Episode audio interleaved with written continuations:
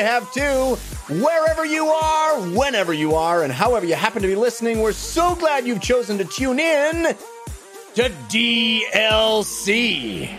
Especially if you're one of our geeks in sneaks using this podcast to power you through a workout or a run. We're going to be with you in your ear holes for 90 plus minutes of gaming goodness because DLC is your downloadable commentary for the week, delivered the way we love it to be, and that is completely free thanks to our sponsors this week, Brooklinen and Squarespace. Squarespace! They're bringing the show to you. DLC, of course, the show all about games and their many forms. Games played on desktops, laptops, and consoles. Also, games that involve dice, luck, and cardboard. I'm your host, Jeff Cannata, spelled with two N's and one T, and I am joined, as always, by my friend slash co-host slash nemesis. The guy who's waiting to be nominated, Mr. Christian Spicer. Hello, Christian. Hello, Jeff. Hello, everybody. I will let you know, though, I will give you plenty of notice before I get nominated. It will not come as a surprise. I won't just stealth drop nominations. Um, you will have plenty of notice, and everyone will have ample opportunity to um, not get nominated. oh my goodness, what a week! Um, we have, I think, a absolutely jam packed episode of gaming news. So much, so much happens, Christian, uh, in in one single week these days. It is it is nigh on impossible for us to cover it all. Yet we shall try. Uh, we shall take on that challenge. And you know what? We have enlisted a fantastic guest to do it with us. You know that DLC always stands for your downloadable Cannata and your downloadable Christian. But this week I am so excited because DLC stands for Deputy and Lover of Confections because we have the Deputy Reviews Editor at IGN by day and Pie Maker by night. Mr. Tom Marks joins us for the first time. Hey, Tom. Hello. Man, I, I admire your energy. I wish I had that energy. Oh, you know, you just you, what we like to do is you just like to to to uh, lick a light socket right before you start, and then uh, it's all good. well, that's my secret. Um, I'm so excited to chat with you. I know that you've been playing some fun stuff that I'm excited to hear about, and we have so much news. Let's jump right in and start. I, I don't even think we should do story of the week. I think this is officially the final summer of games. It's the summer of games DLC. You're gonna get hyped up and the It won't. It won't live up to our expectations. I don't know, you guys. We'll have to decide at the end if that's really the case, if it lived up or exceeded. But let's jump right in and uh, march through all of the huge news this week because, my goodness, we had a PlayStation 5 event. I think uh, this is probably the final event before we actually get the consoles in our hands, seeing as how it's, you know, mere weeks away at this point. They'll figure out a way to drag it out more. Yeah, I have faith. That's probably true. It's probably true. Uh, we found out a ton of things, including the biggest thing, which is the cost of the PlayStation 5s, because there are two different SKUs, and the availability. It's launching November 12th, two days after the Xbox uh, Series S and X. And uh, it's going to cost you $4.99 for the disc version or $3.99 for the digital edition with no optical disc drive. So that's pretty big deal. And uh, we got the first round of pre-orders. Tom, my first question: Did you get a pre-order? I didn't.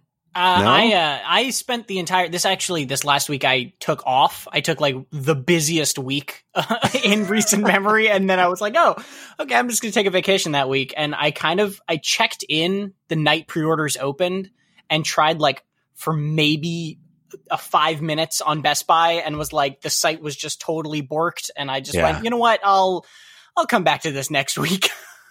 It has not gone well. Is is the uh, is the general consensus? I think. Yeah. Uh, Christian Spicer, did you get a did you get a pre-order for a PlayStation Five? I did. Real also, people in chat. This won't affect the RSS, but they said my audio was echoing. But I think I have it fixed now. Let me know, chat. Um, now I will answer the question. I did. Um, you and I, I think you know, it was nice having a friend again, Jeff. I like text messages, not about how are you doing, not how are No. the kids, not Strats. you know Strategy. how's It wife. It's Only Go! strategy. It Go! was pre-order strategies. Yes. I'm, I'm going to be doing dungeon run. Um, I can't answer, but text me. yeah, yeah. It was wild. Uh, Wednesday night, we were uh, pinging back and forth. You were you were watching those Wario sixty four tweets. Uh, we, we were on top of it when Walmart came up. We both leapt at Walmart and then Target. Uh, yeah, I, I currently have two pre orders in because in this crazy, weird world that we're in now, getting a confirmation email that your pre order is set does not mean that you actually are confirmed that your pre order is set Yeah. it is a weird and wild thing. There's a number of people, eh, particularly from Amazon, who has informed everyone that just because we said you bought it doesn't mean you bought it. Uh, they said there there are many people that will not receive their consoles on launch day. Uh, pre-order stock of the console has been selling out. In fact, Sony themselves issued a, I think, a pretty surprising admission. Uh, there was an, a, tweet from the official PlayStation Twitter account that said, let's be honest, PlayStation 5 pre orders ha- could have been a lot smoother. We truly apologize for that. Over the next few days, we will release more PS5 consoles for pre order. Retailers will share more details, and more PS5s will be available through the end of the year. To be Uh, fair, though, um, Sony meant to send that as a private message, just like Chris Evans. Um, it Yeah. wasn't meant to be public. Yeah, it was, it, was, it was, it did come along with a, a weird Instagram photo of all the inputs to the. Pr- if confirmation emails meant anything today, I'd have 10 RTX 3080s. exactly, right? Instead, I have zero. thing. I have zero. What a weird thing that like they to get a confirmation email and not have any confidence that that's it's just such a bizarre like that the word confirmation should mean something.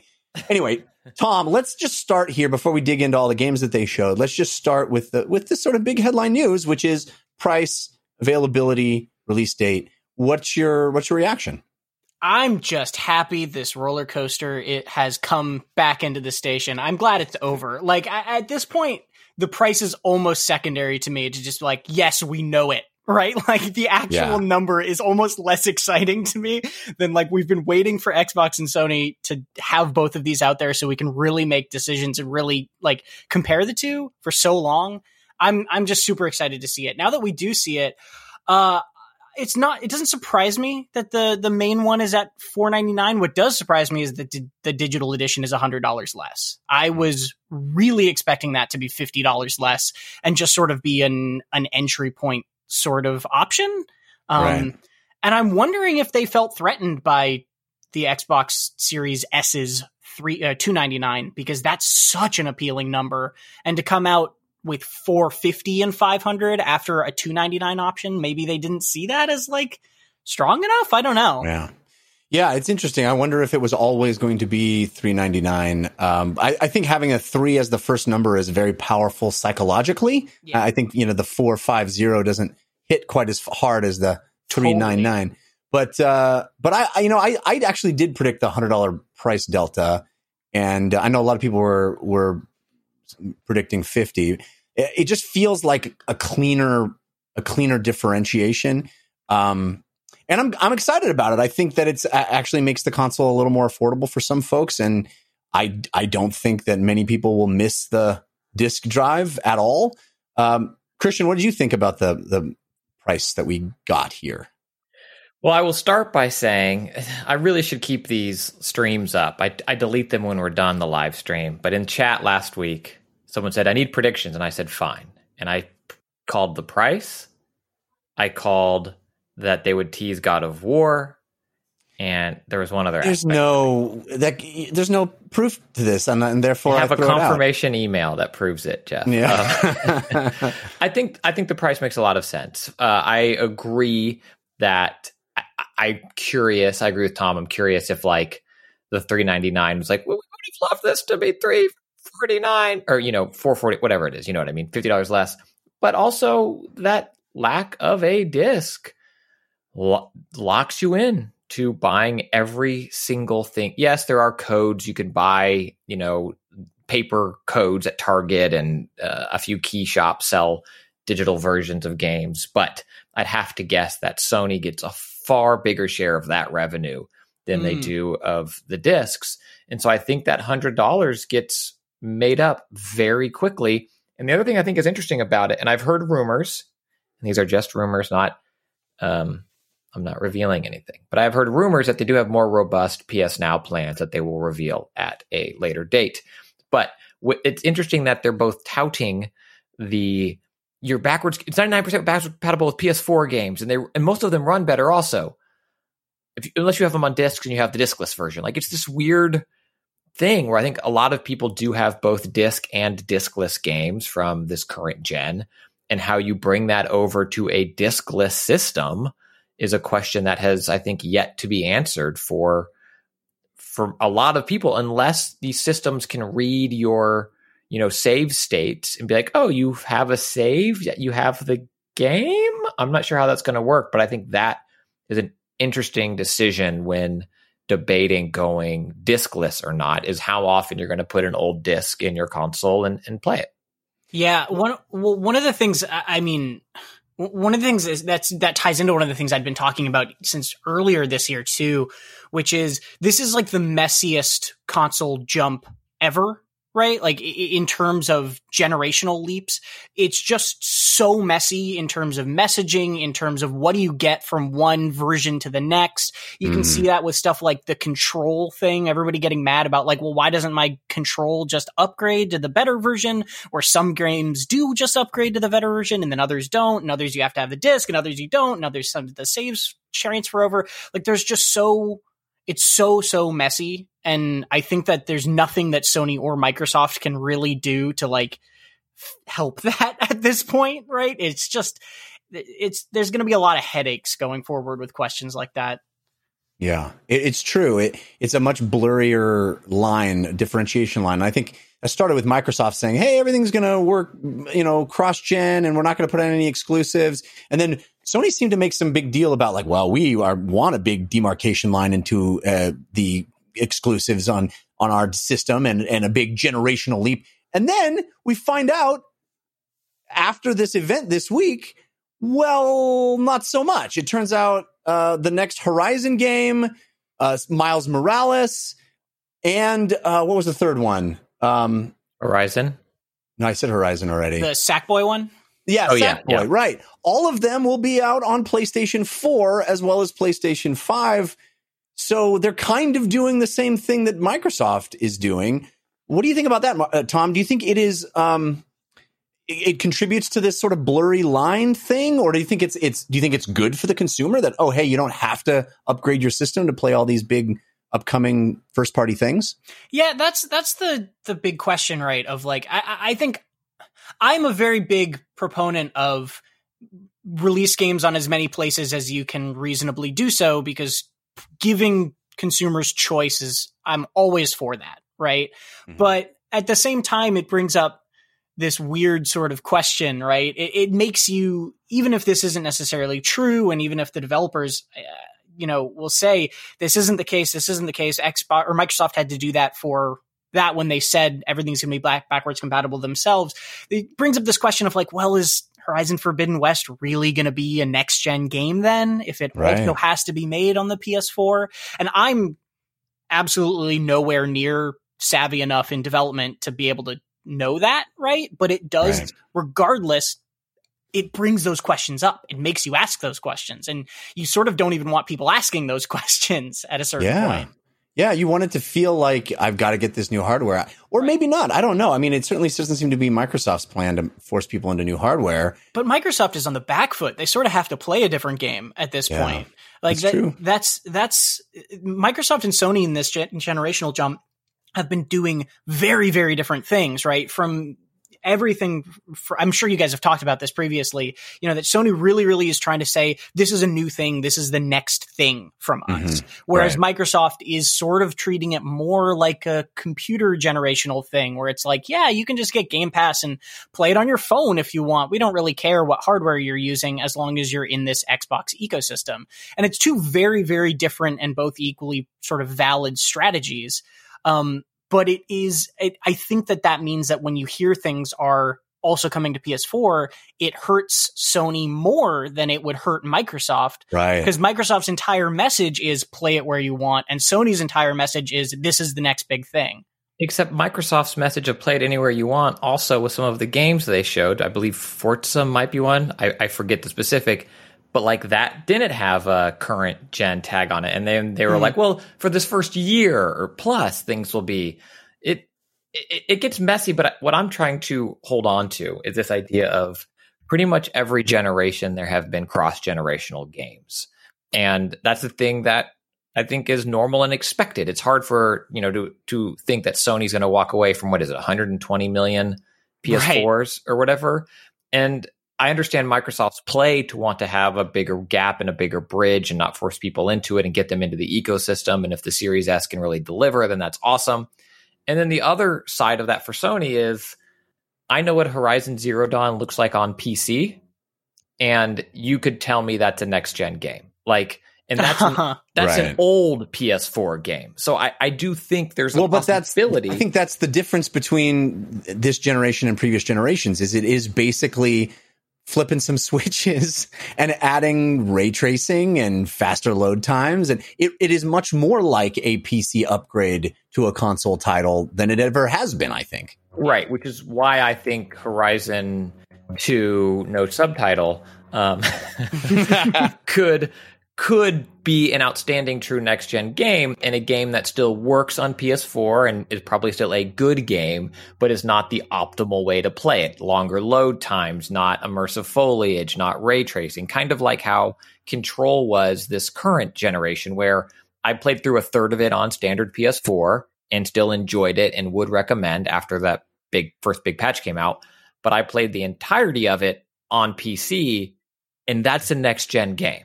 So I think there still is room that we're still going to be wowed and impressed by these things. We've kind of just, at least I, kind of bought into these early selling points of like, no, it's going to be next gen only. We believe in generations. And then I forgot that every year they do this. And some years Sony releases their flagship game for the old system. They did it with God of War multiple times, right? It's like, uh, you know, I I also, think we'll be I okay. also, I think uh, to that point, I also agree because I think that the, I feel like the community has collective amnesia every single new generation and is like, this launch lineup is terrible. And it's like, every launch lineup is terrible. I don't like, there, there Yeah. are very few generations where a console will launch with five must play games, right? Every, every console generation has like one or two things that are really, really cool and then some other stuff. And it's never the end of the world. A bad launch lineup never means the death of a system, right? It'll it'll kind of it'll make it past that, even if Well- even if these things are cross gen. Well, we can we can actually talk about that directly. Kotaku just put out an article that I found interesting, comparing the launch lineups for every PlayStation launch, um, and they list all the games. We can talk about specific games if you like, but the the hard numbers are uh, PlayStation One's launch lineup had twelve total games. Seven of them were exclusive. Zero of them were cross gen, of course, because it was the PlayStation One. PlayStation Two launch lineup. 29 total games for the PlayStation 2's launch. 21 of them were exclusive games, and only four were cross gen. PlayStation 3's lineup 14 total games at launch. Six of them were exclusive, eight were cross gen. Most recently with PlayStation 4, the launch lineup was 25 games. Only four were exclusive, and 18 of the 25 were cross gen. So this is not a new phenomenon. Of course, here we are at PlayStation 5. The numbers for PlayStation 5's launch lineup is total number of games 10, which is the fewest. Um, you know, there were 12 for PlayStation 1, 14 for PlayStation 3, but 10 is the fewest. Exclusive games 3, cross gen 5.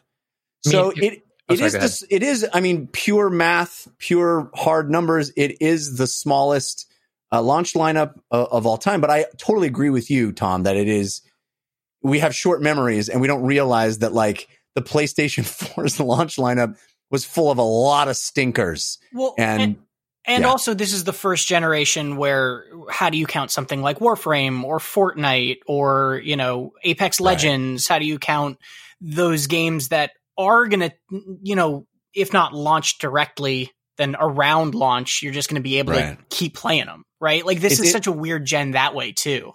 Totally, and and there's so many things that are just sort of nebulous, like uh, you know, Destiny and all that. But it's funny that you brought up Warframe because Warframe was a PlayStation 4 launch Yeah. title. Yeah, it was. it's crazy. It's And still that game's relevant, better- and it's better today with the PS5's launch than it was then.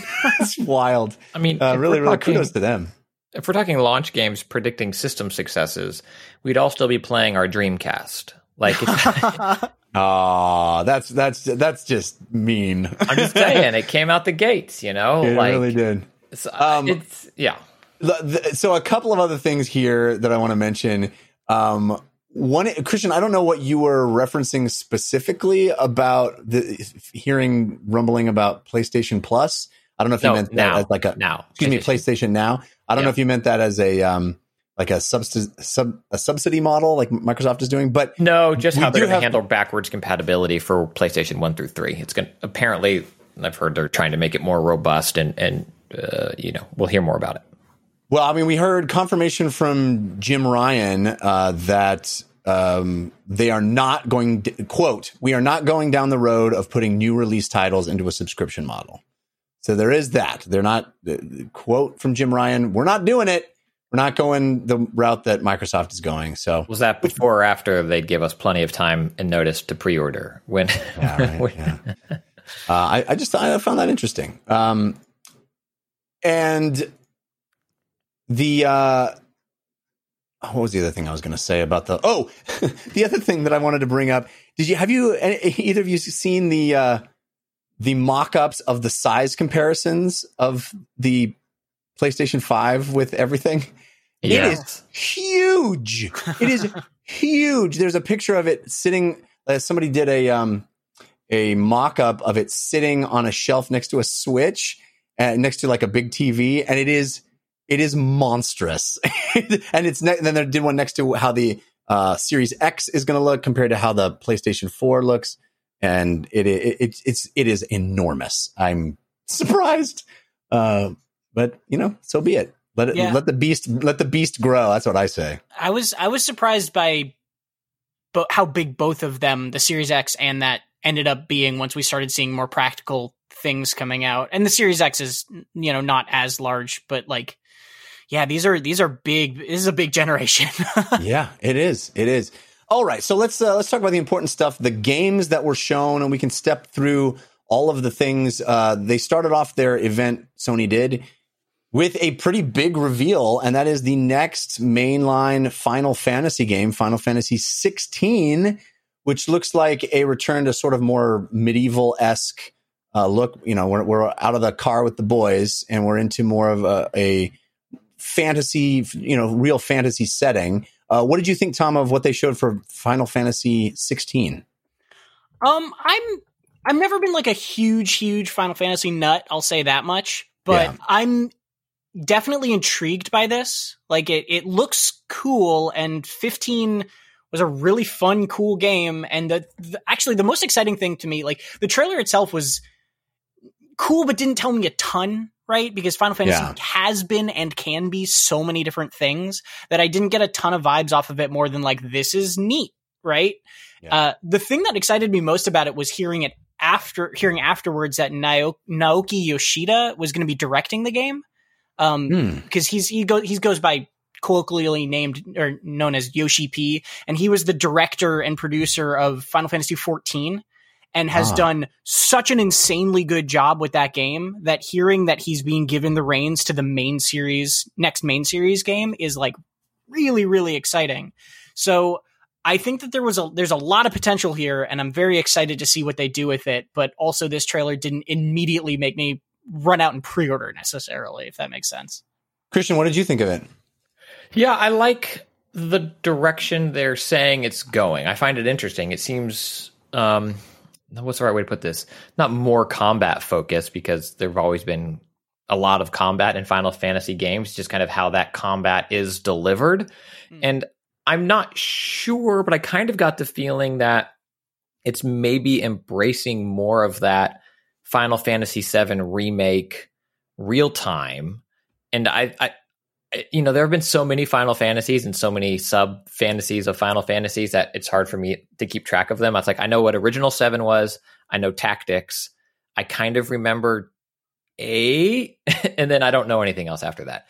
But I, I like that they keep evolving with it and playing with it, and I think the the people they have working on this thing, one, I hope it hits a date, and and two, I think it looks really interesting, and it's a big get. That was the other thing that was rumored that I had in last week's chat, but no one gets to see. But an exclusive Final Fantasy is another big get because that was a big stage moment for Microsoft when they were able to you know walk that out and say like coming to the Xbox all of these Final Fantasies and, and Sony's pulling it back seven and then now this one as well. I don't know if Final Fantasy is has the brand cachet it once did, but I still think it is a a another arrow in that quiver. Yeah, 15 of course had, you know, real-time action combat as well. Um, and I think that that's just what Square Enix does now. Uh, they, they've you know, there is a way to kind of finesse uh, turn based ish in Seven remake, but not really. Yeah, um, yeah. So I don't. I, I, they just that's just what they do now. Uh, much to my chagrin, because I'm a fan of the turn based stuff. But you know, I miss. I'm with you. I miss the turn based too. I think what they're doing with combat stuff, especially Seven remake, Seven remakes combat, I think is phenomenal. But I I just miss the classic a little bit too. Yeah, I do. I do. I mean, I, I'm a big fan of turn based stuff. Um, anyway, so Final Fantasy 16, I thought that was a pretty pretty cool way to start the show. Yeah. Then we went to Spider-Man Miles Morales with actual gameplay, a, a, sequence that looked really incredible on top of the, I guess, Brooklyn Bridge. I'm, I'm thinking, um, a bridge in New York, and a uh, a really spectacular sequence with lots of effects and seeing some of what makes Miles Morales different than Peter Parker. Some of that cool uh, electricity uh, attacks that he can do, the, the sting that he can do. Um, what did you think of that, Tom? The Miles Morales gameplay trailer. The, this trailer, I think, was exactly what I want to see more of from events like this. Right? Like it, it's felt in the absence of E3 this year, like so many people have just relied on cinematic trailers. And I was really, really happy to see six, six, the 16 reveal did this too. They showed a lot of gameplay in there, or what you know we can assume is gameplay. But it was so cool to just have them after the reveal say, "Here's a little bit of cinematic stuff. Here's a quick explanation of what you're about to see. Here's just a chunk of gameplay." Like that was really nice.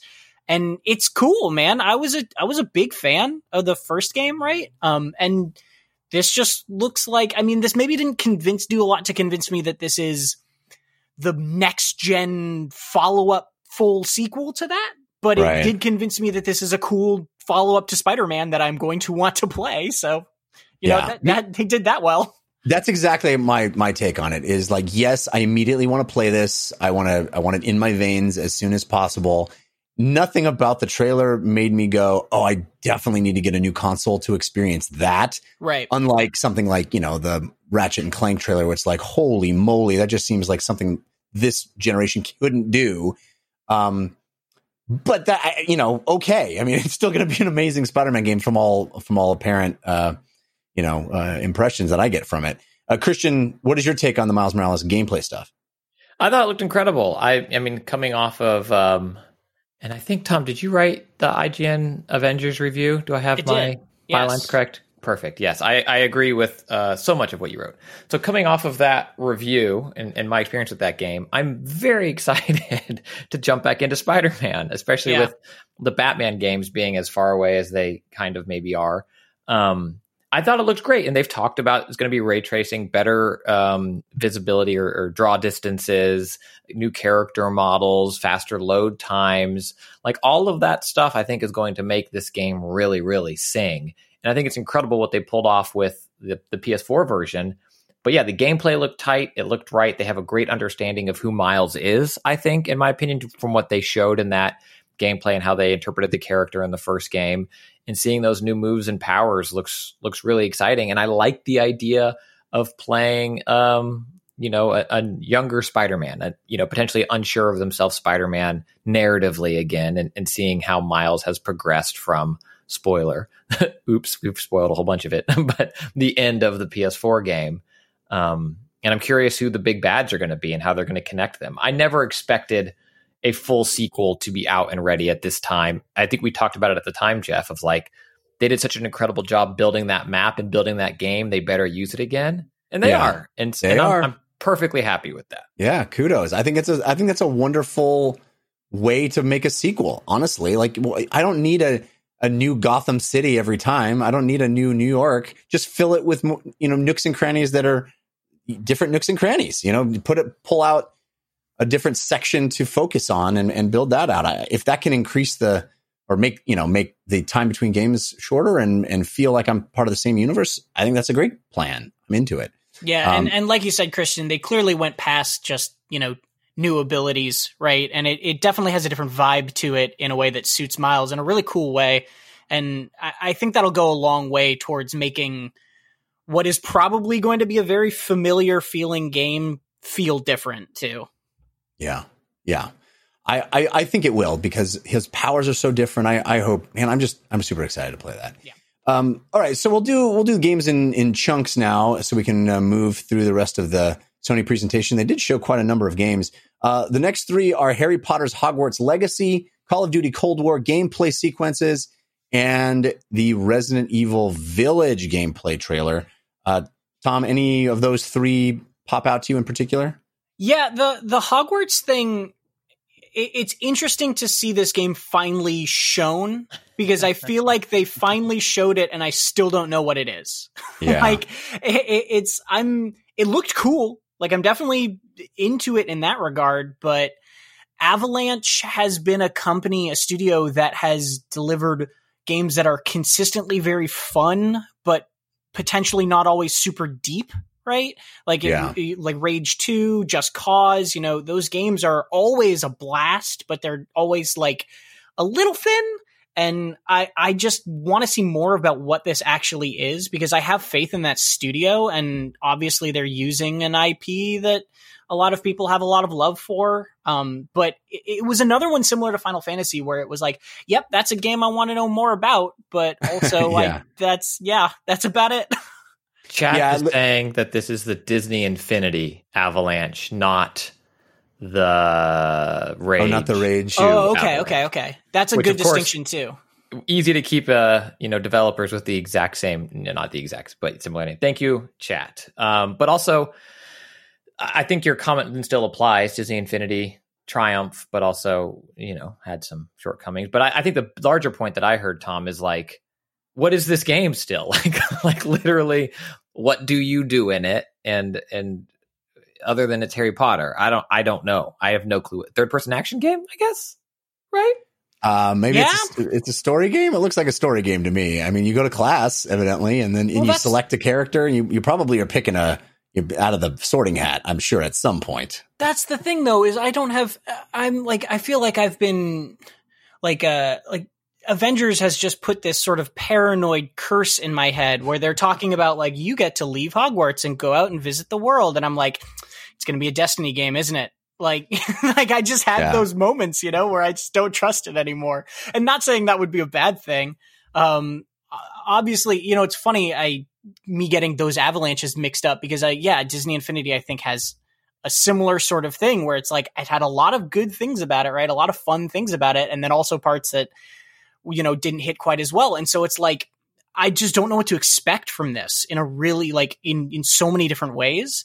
Uh, and it's just weird to see that this game actually exists again. Like we're getting this, we're getting Batman, all these games that have been whispered in myth for the last few years are now finally actually being shown.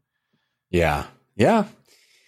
Kind of exciting to see a little little taste of what they are, even if we kind of can't gather a lot. But uh, Yeah. Christian, Christian, did you uh, did you get excited about seeing gameplay from Resident Evil Village? Well, my fir- last my last Harry Potter thoughts, and I think it's telling of uh, J.K. when like you have a game that's been long rumored and wished for finally get announced, and then the I forget if it's the publisher put out a statement like she's not associated with the game directly. Like, Yeah. that's in any other time it'd be like oh hard pass won't play. Could you imagine like you know Yeah. twenty years ago like uh, I'm George Lucas not involved with Star Wars in any way, and now it's like Well- oh thank God the Yeah, I'm creator's I'm not sure. involved. I'm sure they they made sh- wanted to release that to make sure people were like, oh, the the stink of of her It's- isn't on it, which is really wild. sad. Yeah. Yeah, it was get in- royalties, so keep that it- in mind. Um, Is she involved? Was in the FAQ that they published at the announcement. yeah, right? Wow. Yeah. that That is wild. Call of Duty, to answer your question now, Jeff, looks amazing. I mean, it looked amazing. They're all named so poorly. I can't keep track of them. The last one I played, the last single player campaign I played on PC with ray tracing looked amazing. And it's nice to see that. You know, I was watching, I watched the later, uh, like HD high res stream of it. Um, and it looks like that is what's coming to consoles now um, or the PS5, I should say. The the game itself does not super excite me. Again, to go back to the Harry Potter FAQ issue involved, I still don't think this game is going to land the nuance that I would need it to to be playing holiday 2020. Um, but it looks beautiful, and I'm I'm more I'm personally am more interested in how they're carrying over Warzone and what they've talked about about that, and that was not the focus of this this trailer. This trailer was, in my opinion, jaw droppingly beautiful graphics coming to console on Call of Duty. Hmm. My favorite part was 1981, one of the most dangerous times in human history. It's like, really? Was alive in 1981. I don't remember that. They said one of. They didn't say it's the most. We're, the like, most is now. Yeah, it was the year that uh, Raiders of the Lost Ark came out. I remember that being pretty big.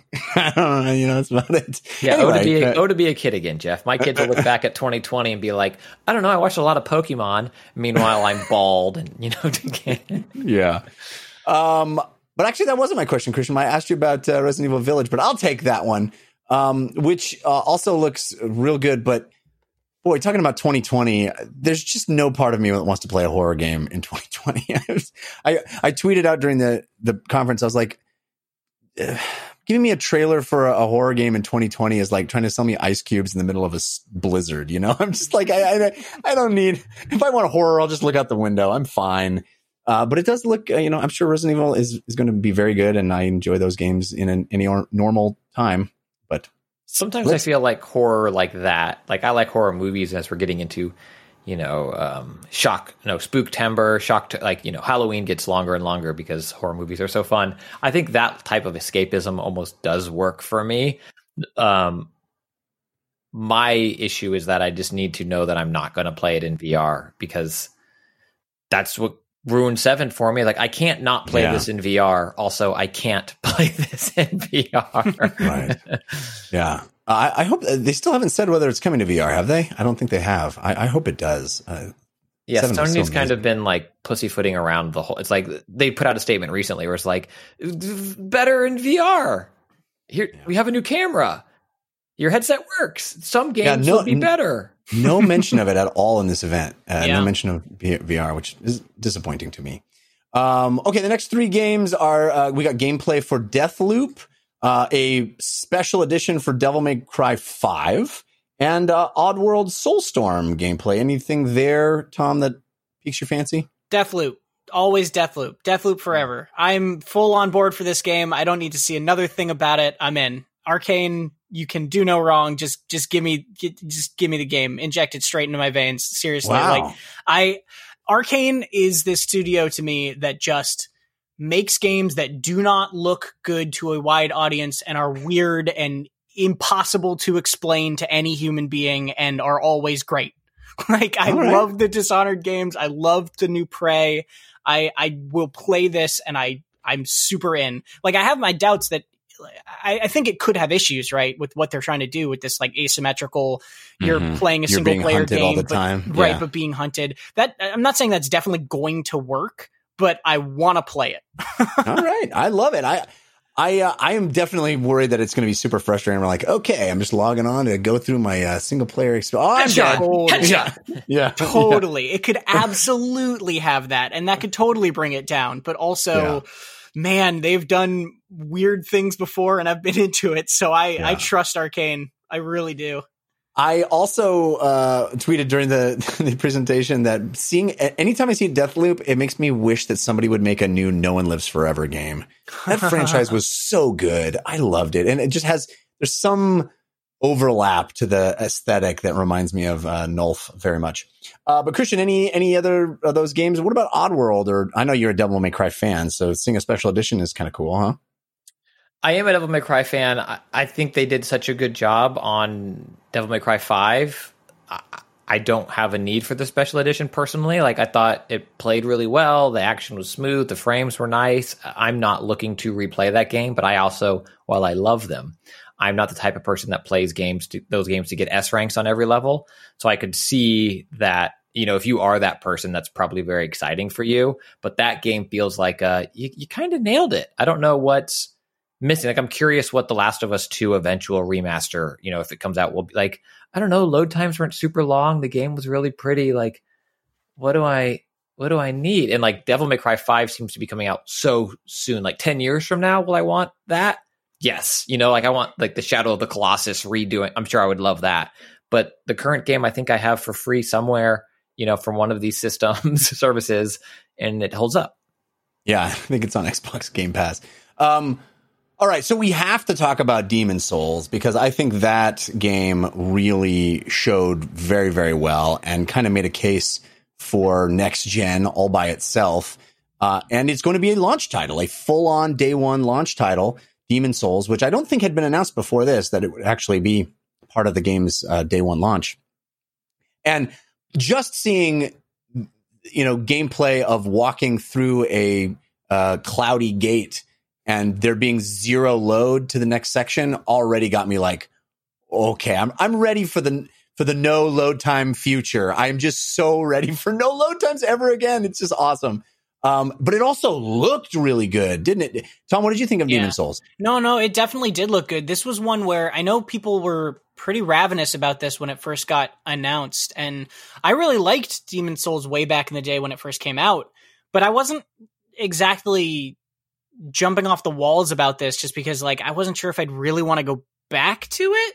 And they did a great job making this look really, really slick. And also, I think importantly, not just Bloodborne or Dark Souls, right? Like the it, Right. it has sort of its own flavor to it visually, where it's a little bit more sort of classic medieval. It's a little bit brighter even, um, and I think that did a lot to make me actually pretty interested in it. Yeah, I'm surprised at how much uh, flair it got. You know, even even the the notes left on the floor like were animated and glowing, and like Mhm. you know little bits were shimmering off of them. And he- I I remember those being basically just like textures plastered onto the ground. Right. Uh, it, it's it's pretty cool. It looked really really good. And Christian, no loads, dude. Are you are you ready mentally for a no load? you- Like loads will just not be a thing anymore. I, I hope that remains the case. I, I am very excited about that, and I hope that's more than just the first launch window game where it was the PS4 like put a game in, start playing it instantly, and I put Killzone in, and I was like, this is amazing. And then like the next month, games came out, and they were like, you got to download an additional 80 gigs, and I'm like, it's amazing. but yes, no Yeah. load times, and I'm curious to see how developers uh, accommodate, right? Because a lot of times, uh, in my opinion, load times are developers have been very good at masking them and covering them with elevators or kind of walk and talks, but also then using those moments narratively to allow me to rest, you know, and like Mm.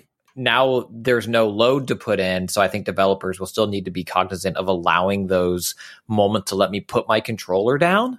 Um, and- Where will I get my tips?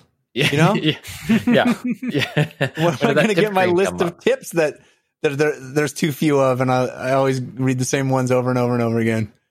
Yeah. Yeah, but I'm very excited. I'm very excited. I will never know how to do a smoke grenade though, but I'll I'll be okay with that. Yeah, yeah.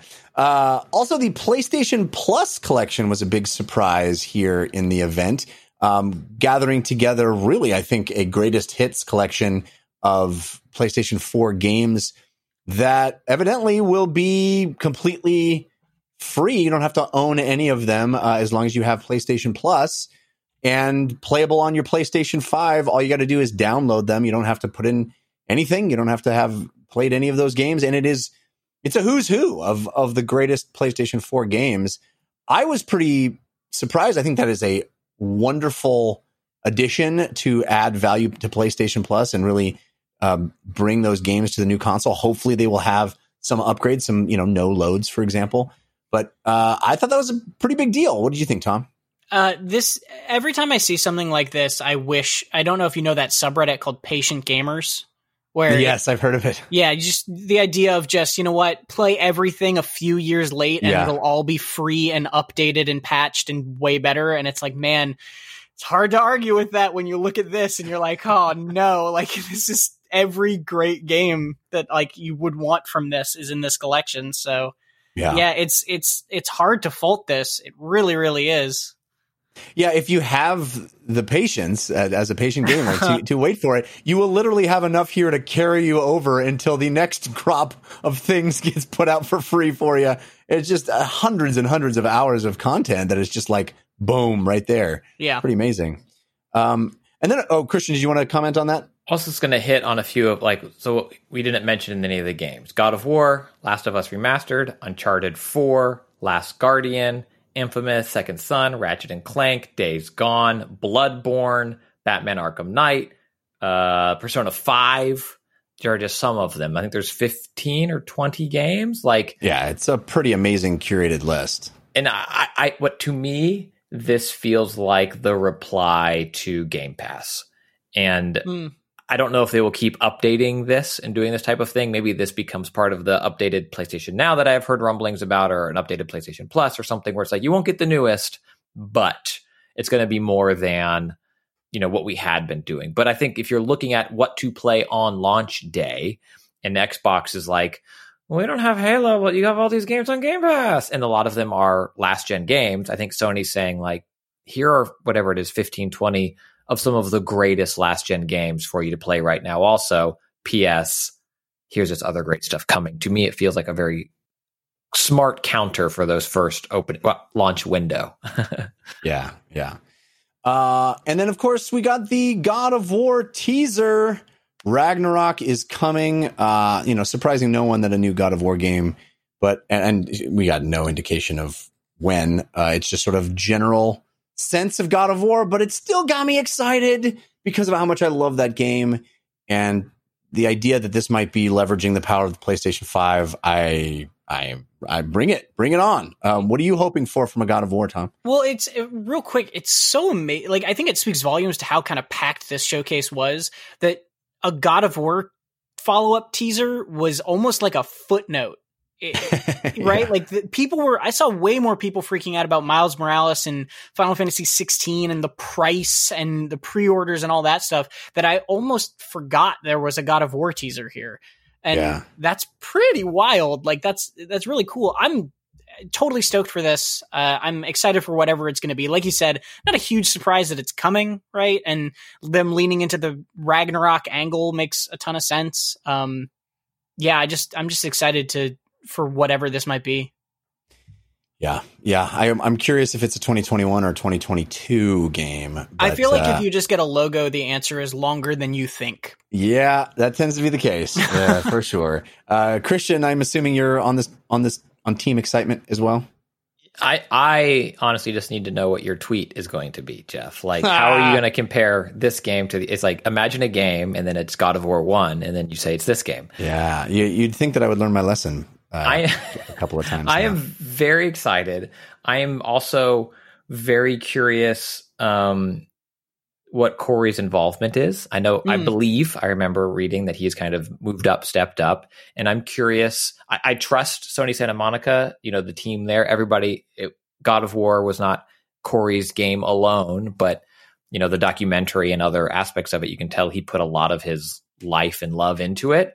And this is I'm, I'm curious if this is a sophomore album so to speak like sophomore slumps are real and i'm, I'm curious to see how this game handles it and, and tackles it because the last one the god of war you know reboot i would say had no expectations on it right like it was coming off of ascension which was not well, great i mean it I had a lot of as expectations. people on it. started to see it yes but like no, I think you put out any game with that franchise, uh, you know, especially a reboot. I think there's there was some expectations. Well, I, I would say they're heavier now.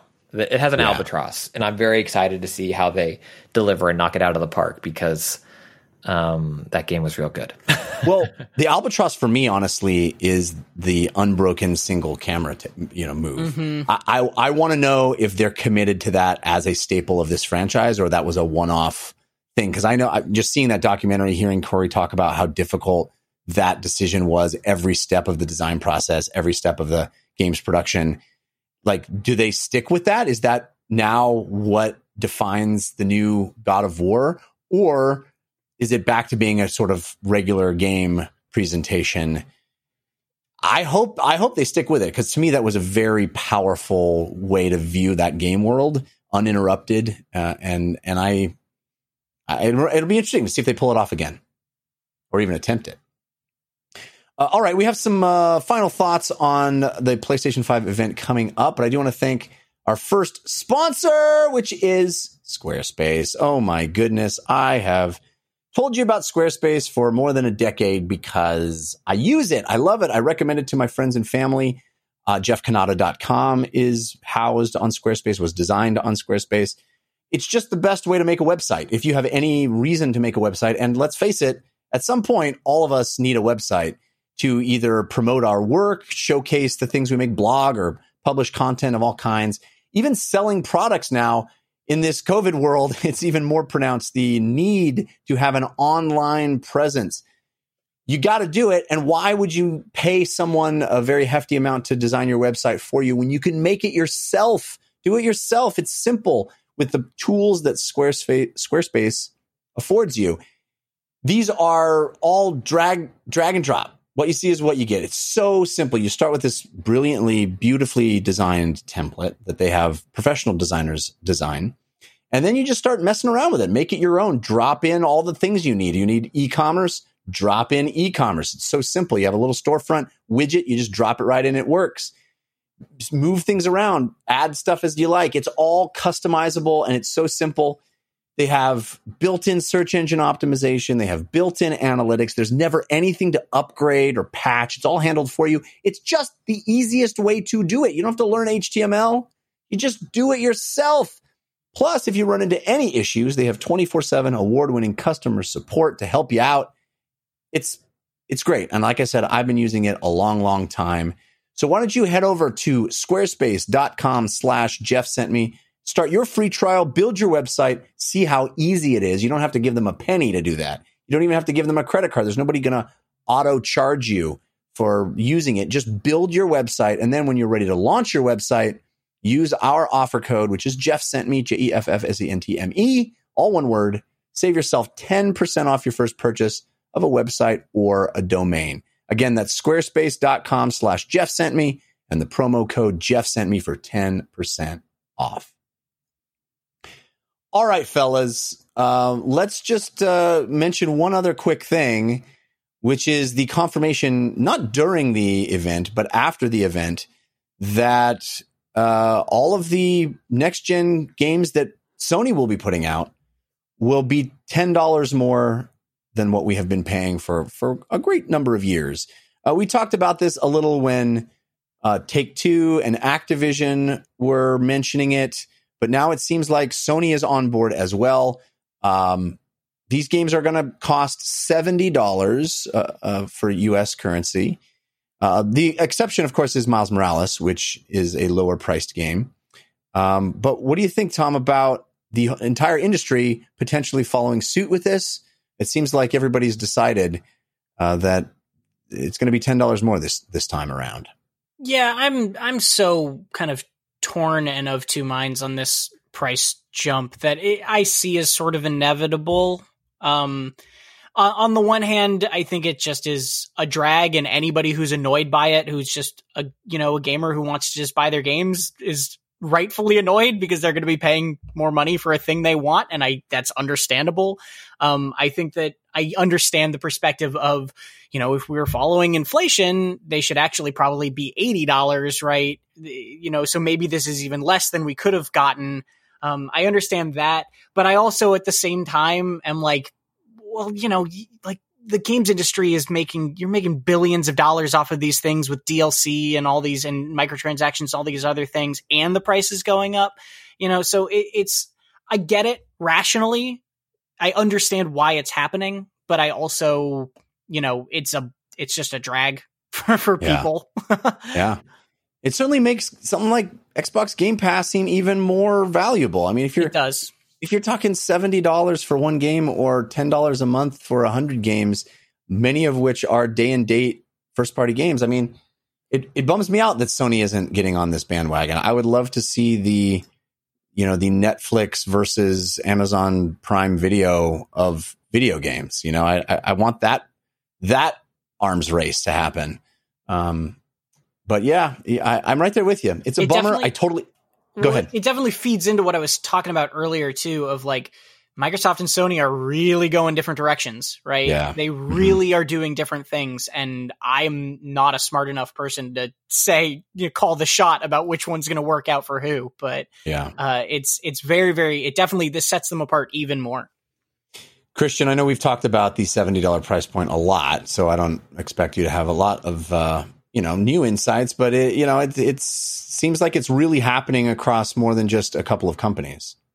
Yeah, I'll, I mean, I'll I'll repeat what I've been saying for years. I'm super excited for it. I'm tired of paying sixty dollars for games. I, sometimes I Mm, just yeah. leave it. I burn an extra ten after I buy a game, um, Right. just to feel just good an about it. effigy. Yeah. Yeah, and so I'm glad now. It's you- I agree with so much of what Tom said. It, it's frustrating when there's so many other ways that they're monetizing games that they didn't used to before. Gaming is so weird right now, though, because we also talked about at the beginning of of this section Warframe, Fortnite, Rocket Right. League now as well.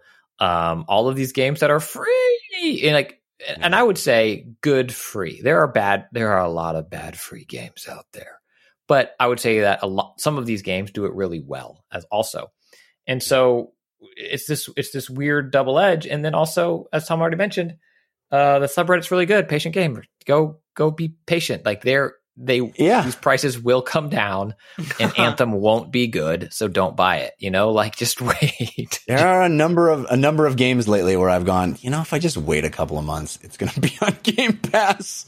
Uh, unless it's, it's, it's a wild Nin- thing. Unless it's a Nintendo game, in which case if you wait too long, then they'll be sixty dollars again later.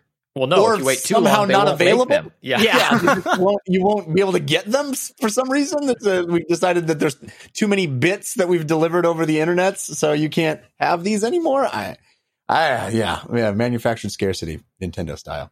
um, all right, that wasn't the only huge event that happened this week. In fact, there was an event that predated the PlayStation event, and that was Facebook Facebook Connect uh, debuting Oculus Quest 2 and a whole bunch of new VR games.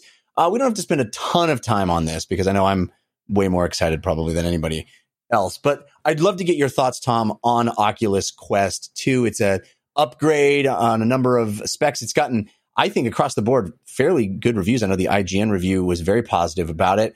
Um, and everybody that I've talked to that has had face on with this thing says it's more comfortable, that they've really improved a lot of the uh, nitpicks from the first quest, uh, the distribution of weight, the resolution, uh, battery life, a lot of things like that. So, uh, what do you think about Oculus Quest 2?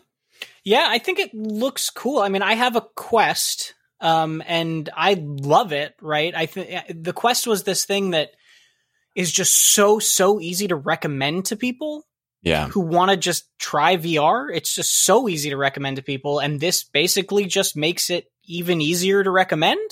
Right? Um, yeah, especially the price point, right? Which I didn't even yeah. mention, which is only two ninety nine. It's just Mhm. pretty amazing. It's Yeah. it's definitely appealing in in a really serious way. I played, you know, I and I liked my Quest enough. I played all of Half Life Alyx over an Oculus Quest link cable on my PC, right? Um, Oh, nice. So that's that's a was a competent headset at a good price already. Um, so this is a very very cool thing. Honestly, the only thing that bugs me about it is the whole Facebook account stuff that's happening. That's the Yeah. that's the only reason that this is not just like a blow it out of the water amazingly exciting announcement to me is that it, it feels very transparent what Facebook is doing by kind of inserting that whole process into the Quest and Oculus and and that deal that it's it just sort of dampens the the the hype a little bit. Right. Yeah. No, I, I I get that, and I totally understand. It's it does feel weird. That, like, why do you need my Facebook account for this? Like this that's even completely removed from the sort of like Facebook privacy issues, right? Like even Yeah. even without that world, it's like you have this Oculus account system, and like if I now you're telling me if I upgrade my headset, if I say, oh, you know, well, I'll sell the Quest on eBay and I'll get a Quest 2, like now I have to use a different account. Like, why does Yeah, that? That 'cause just doesn't make sense to me. It's two ninety nine, and the value they're getting from you is all of the data. That's all they care about. They're gonna ch- all your height, your wingspan, your everything. You know how house- valuable your wingspan is to advertisers, At dude? some point, it will be everything. Like they're gonna target clothes that fits you. I'm gonna be Um, I'm gonna be looking on scrolling through Instagram, and there's gonna be uh, attachable wings that'll Dude. be. But that's like my size. It's totally my wingspan, right? How did they know my wingspan? It's all valuable to them. It is all valuable to them. You know, and that half of me, half of me hates that stuff, and the other half of me is like, how many Kickstarters for board games have I backed because of Facebook ads? I wonder. Like, right. No, it's you true. know what I mean? Well, that's the. I mean, that's the old. That's the old dilemma, right? Is there's nothing more annoying than an ad for something that I could not care less about, right? So what's what's annoying? What's the stupidest thing about an ad is when I go, I don't care about Castrol motor oil. I don't care about it. Why are you putting Castrol motor oil in my face? I don't care. But when I see an ad on Instagram that's like, oh, there there are there are dice made out of wood that I can get right now. yes, I, I want dice made out of wood. I may click on that, and so it's like it's palpably making my life better by getting giving me making me aware of things that I'm actually interested in. But also, I do agree that it's it's a little weird all these other things where they can mine data and figure out trends and like manipulate the populace in weird ways. But the like there's a rational part of my brain that goes, I know that most of what they're using it for is just trying to sell me things that I would want. I'd argue So- that's not what they're using most of it for. That is a small subset of a public facing side of what they're using it for. Well, I mean, I don't want to get into conspiracy theories, but yeah, of course that there's a lot of there's a lot of things with data that are really disconcerting, and I'm not trying to minimize that. I'd but also rather have the motor oil ad. Maybe I'm weird. Like I, I would rather not spend money that I wasn't planning on spending. Like I don't need to know. It's like if I needed wood dye, I'd look into it. like I don't. I don't want to see the. It's like I will buy this tiny replica of the guitar pick from Last of Us Two, and then I get here and it's like crappy, and I'm like, or like I will buy this Wow. swimsuit, and then it's like a sticker of a swimsuit. Like I don't need any of that. That's a Motor- completely different issue you're talking about. Anyway, Motor oil or otherwise, I just don't want it based on my wingspan. right, dude. If you if you buy motor oil by the wingspan, you just get into a lot of debt real fast. Yeah, Quest Um, Two is a hard pass for me. Um, just because of the Facebook thing. I mean that yes, but not just because because of the Facebook thing. Like that's the Right. the hard exclamation point. I just feel like I mean I get it. I don't not get it, but I also feel like you know there's plenty of other companies like it's a weird. We just draw lines in weird places. It's like okay, the your line is Facebook, and I totally respect that. I don't. But there's other there are other companies that we all use and deal with that do awful things. You know, I just it's I just read on NPR like, oh, guess what? recycling plastic is is not a thing. You've you've been putting plastic in a bin for your whole life, and none of it's been recycled because big oil has been lying to us that plastic actually gets recycled. And it's like, okay, I, I'm just defeated at this point. I'm just utterly defeated. So Yep. at least I want to be in a virtual world with a very cheap headset. That's pretty awesome. um, yeah, that's uh, of course I'm being facetious, but there are some cool games that were announced at the uh, Facebook Connect event uh, for Oculus Quest 2. And notably, it should be mentioned that they also were pretty explicit in saying we are abandoning uh, the tethered only headsets. We're abandoning the Rift line and we're going all in on Quest, uh, which I think, you know, makes sense. They they launched those two headsets, the new Rift and the new and the Quest at the same time. I'm sure they the ratio of sales is just ridiculous. You know, there's probably so few of those new Rifts comparatively. Um, it, it makes sense. Like this is the this is the way to make VR accessible, uh, relatively cheap, standalone, uh, versatile, and, and easy. It's it's such an easy, really good product in my opinion. Um, but let me re- list off some of the games, and uh, if any of them seem exciting to either of you guys, we can talk about them. Uh, the Climb 2, which uh, looks awesome. The Climb was a great, great, great VR game. It's excited it's getting a sequel. Uh, Star Wars Tales from the Galaxy's Edge uh, Jurassic World Aftermath, Sniper Elite VR, Warhammer 40k, Battle Sister, uh, and then games from Ubisoft uh, based on the Assassin's Creed franchise and the Splinter Cell franchise. Christian, there's your new Splinter Cell game you've been wanting.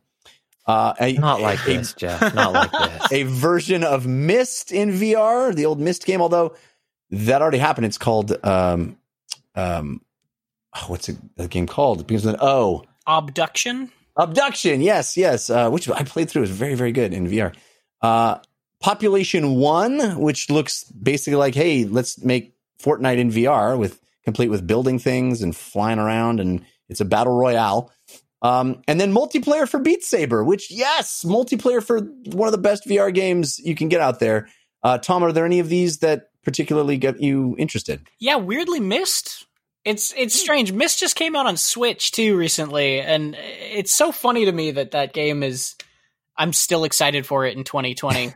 But Myst Yeah. was Myst was basically the game that got me into gaming because I'm a youngin, and that was a game that my mom would always play on our like Ah, one yeah. household PC, and watching her play that was the reason I got into games at all. Um, so it, it has a soft spot in my heart, and it also just sounds really cool to be in that world in VR. So yeah, I'm, I'm Totally. excited for that. Yeah, Myst has it's such a cultural touchstone for so Mhm. many people. I think it was this cross generational experience where it, it was a game, but it didn't feel like a game. It more felt like this almost like brain exercise that people were in, you know, and, and it also came at a time when CD ROM was this magical technology that really unleashed data to people. It's like, oh, you can you can have visuals that look so good on a computer because of all this data on a CD-ROM. And I think it just it really is a uniquely um, significant game for so many people, myself included. Um, it's a cool that they're making it in VR. It'll be interesting to see how exactly they're doing that. Um, Christian, are, you know, I know you're just anti all of this, but is there any of these games that look interesting to you? I mean, for me, I think I was fin- I was happy that Saints and Sinners was finally announced for Quest. Um, Mm, yeah, I'll be able to play that on my Gen One Quest before they make me use a Facebook account. You know, right. But I'm I'm excited for that game to finally come out. And Beat Saber multiplayer is super interesting. Splinter Cell, I- I hope it's great, but like, I, I want a Splinter Cell game.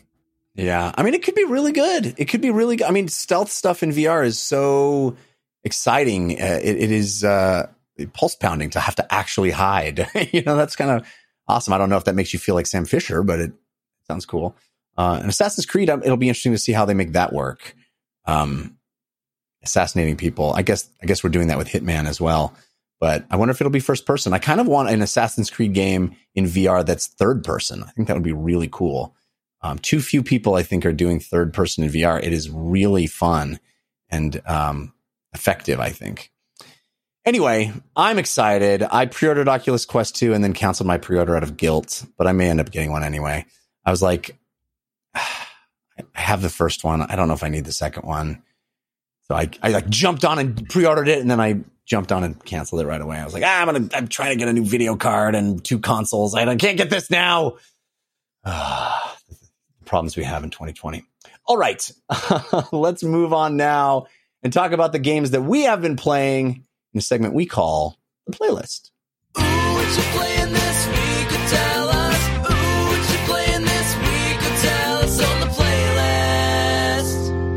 Tom, I know you are playing a number of very interesting things, but let's start with the game that you and I are both playing, and that is uh, Hades, which has just come out of early access. I, I played a bunch of it in early access a while back, and now I'm back in now that it has reached a full 1.0 release. This is Supergiant's newest uh, isometric roguelite. Um, what do you think of Hades? I, I think this game is phenomenal. Uh, Yeah. I'm really, really in love with it.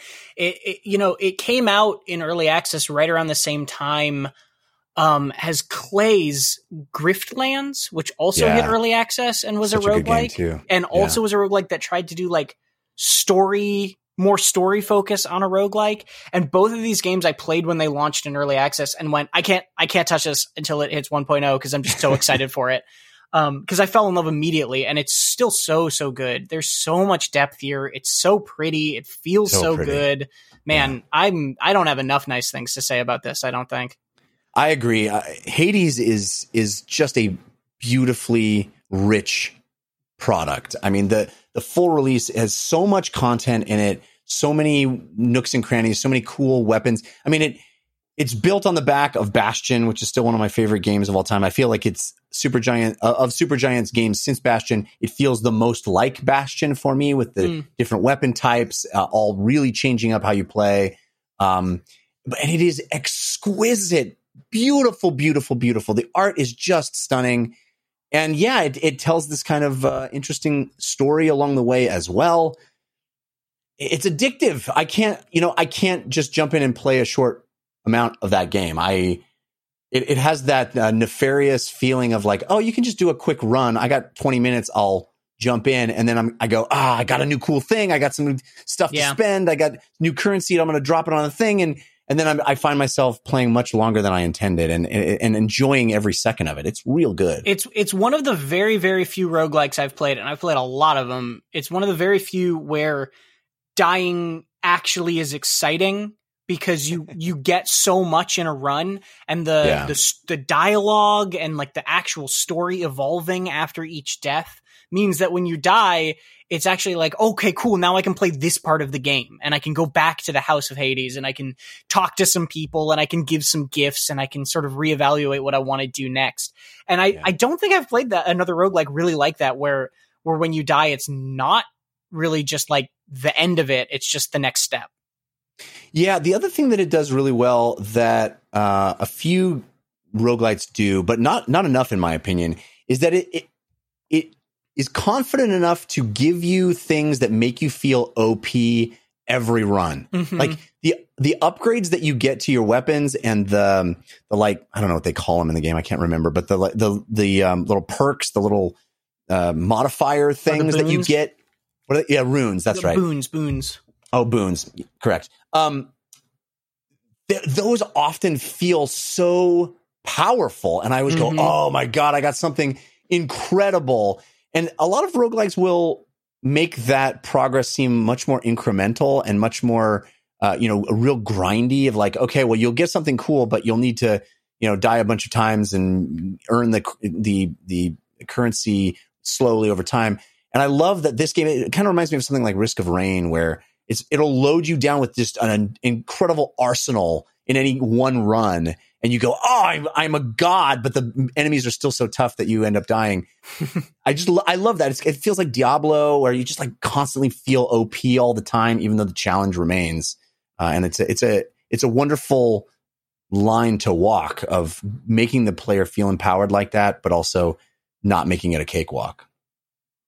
So Hades in 1.0, uh, I think it's only, I think it's only 20 bucks, right? It, Um, it's criminally cheap. Yeah. It's unbelievable. it's such a huge release. There's tons of content and it's, uh, yeah, I think it'll, I'll be bringing it up at the end of the year again, I think. It, it reminds me of like I think it is twenty dollars, and it reminds me of one of those. It, it reminds me of Hollow Knight too, where Yeah. Hollow Knight is like fifteen dollars, and you're just like, what? Like this? This is a forty plus hour Metroidvania, and it's fifteen dollars. Like okay, and Hades I think is the same way, where there's just so so much depth there that Yeah. it's absolutely worth the ticket price. So what else is on your playlist? Man, so much stuff. I jump around a lot, both out of just like personal interest and and just to keep myself on my toes for work. Um, probably the thing that I've been playing most frequently recently is a game called A Monsters Expedition. And then the subtitle is Through Puzzling Exhibitions, but they leave that off the Steam name because it's quite long. Um, I looked this up when I saw that you Yeah. wrote this down in, in the notes, and I had not heard of it. But boy, does it look like something I want now. it's it's a really really charming puzzle game, very simple puzzle game uh, from a developer named Draknek who made two of my favorite other puzzle games. One is this really tiny little thing called A Good Snowman is Hard to Build, um, and then which. Uh, this is a very weird aside, but a good snowman hard, is hard to build was once on sale for whatever the price or the price was whatever the weather was in Celsius in their hometown at the time. And it was Wow. winter. So like one day it was like $7 and the next day it was like $8. It's very silly. Um, and then the other one I think was called Cosmic Express, I believe is the name of it. Um, he's a really he makes these great little puzzle games that are very very simple but v- just full of charm. Uh, and this one is actually an they, they call it an open world puzzle game. So you're the whole puzzle is that you're pushing over logs and pushing over trees and then rolling the logs into water on these little islands, these little grid based islands. Um, and you're trying to build bridges to get to the next island. And that's the whole game is just figure out how to push a tree to be in the right spot in the water to get to the next island. But there's no like level select. There's no menu like that. You're just walking between islands. And, uh, so it's open world in that you can go, you know, you could, one puzzle might have multiple solutions that lead you to different islands and then they branch off. Uh, and then the really cool thing about that is that occasionally in sort of a witness style uh, twist, not as kind of blow your mind as the witness, but uh, occasionally certain kind of extra solutions will involve multiple islands that you've been through in solving them in different ways that then interact with each other and get you somewhere entirely different. Um, and it's just, it's very simple, just completely filled to the brim with charm. And I've basically been using it as like my wind down game every night Yeah. where I'll just sort of, you know, before I go to bed, jump on and play 30 minutes of it and turn my brain off and solve some puzzles. And, you know, I'll, I'll have relaxed for the evening. That was what drew me to it when I looked it up and it made me go, I, I need this. Is uh, some of the quotes that were on the Steam page were, you know, this is not, this is a puzzle game, but not one that's meant to fry your brain. It's one that make, meant to help you relax. And I'm like, Yeah. what a great idea for, for a game, especially right now. I, I'm into it. It's So- very sweet, and and it's through puzzling exhibitions because you're a monster, and the whole idea is that you're you're in a monster museum because all monster museums are outdoors, and so you're walking between these pedestals, and it's a monster museum of human things. So you might walk Ah, up to ah. like a uh, uh like an exercise bike on a pedestal, and it'll have like a little placard with information about that object, and all the the the quotes and all the information is just hilariously written. So like the the exercise bike's actually labeled as a laundry rack. And Ah, like that's funny. humans use this to store laundry. Once every six months, they'll get on it and pedal to recharge the laundry rack and then leave it That's again. funny. Like it's it's really cute little things like that. yeah. Again, that's called a monsters expedition. What else is on your playlist? Uh, probably the other thing I've been dipping into just sort of like a little bit each evening is a game called Inertial Drift, uh, Hmm. which is a it's a racing game all about drifting. That's like a twin stick racing game. It's got this great cell shaded art style, and you use the left stick to kind of normal turn normally, but your turn is very very weak, and then you use the right stick to actually angle the drift of your car to get around Hmm. corners better. And it's really really sensitive so you can you know just angle a little bit of drift to like keep your speed or you can drift really hard to go around hard turns. Uh, and it's got a whole story mode that's kind of like visual novel style. And it just is like it's one of those games that's really really really satisfying to just run the same course over and over and over and watch your time get a little bit quicker on each lap and a little you just find the right way to just take that turn a little bit better and a little bit better it's one of those great incremental games where it just feels very very rewarding to do that Very cool. Christian, this seems like something that you would be into. It does. Uh, do you have that jingle ready for me though? I'll vamp here for a little bit. Um, um, about you know, there's a lot of games to play. Hang on. Um, The the one that goes like this. that's Yeah, the one. many ga- that, many games. that's a one. good jingle yeah Yeah, there's too use that. much We use that a lot. I was should have been quicker on the draw. Uh, yeah, there are there are definitely too many games, but um, this seems like uh, one that you would you would.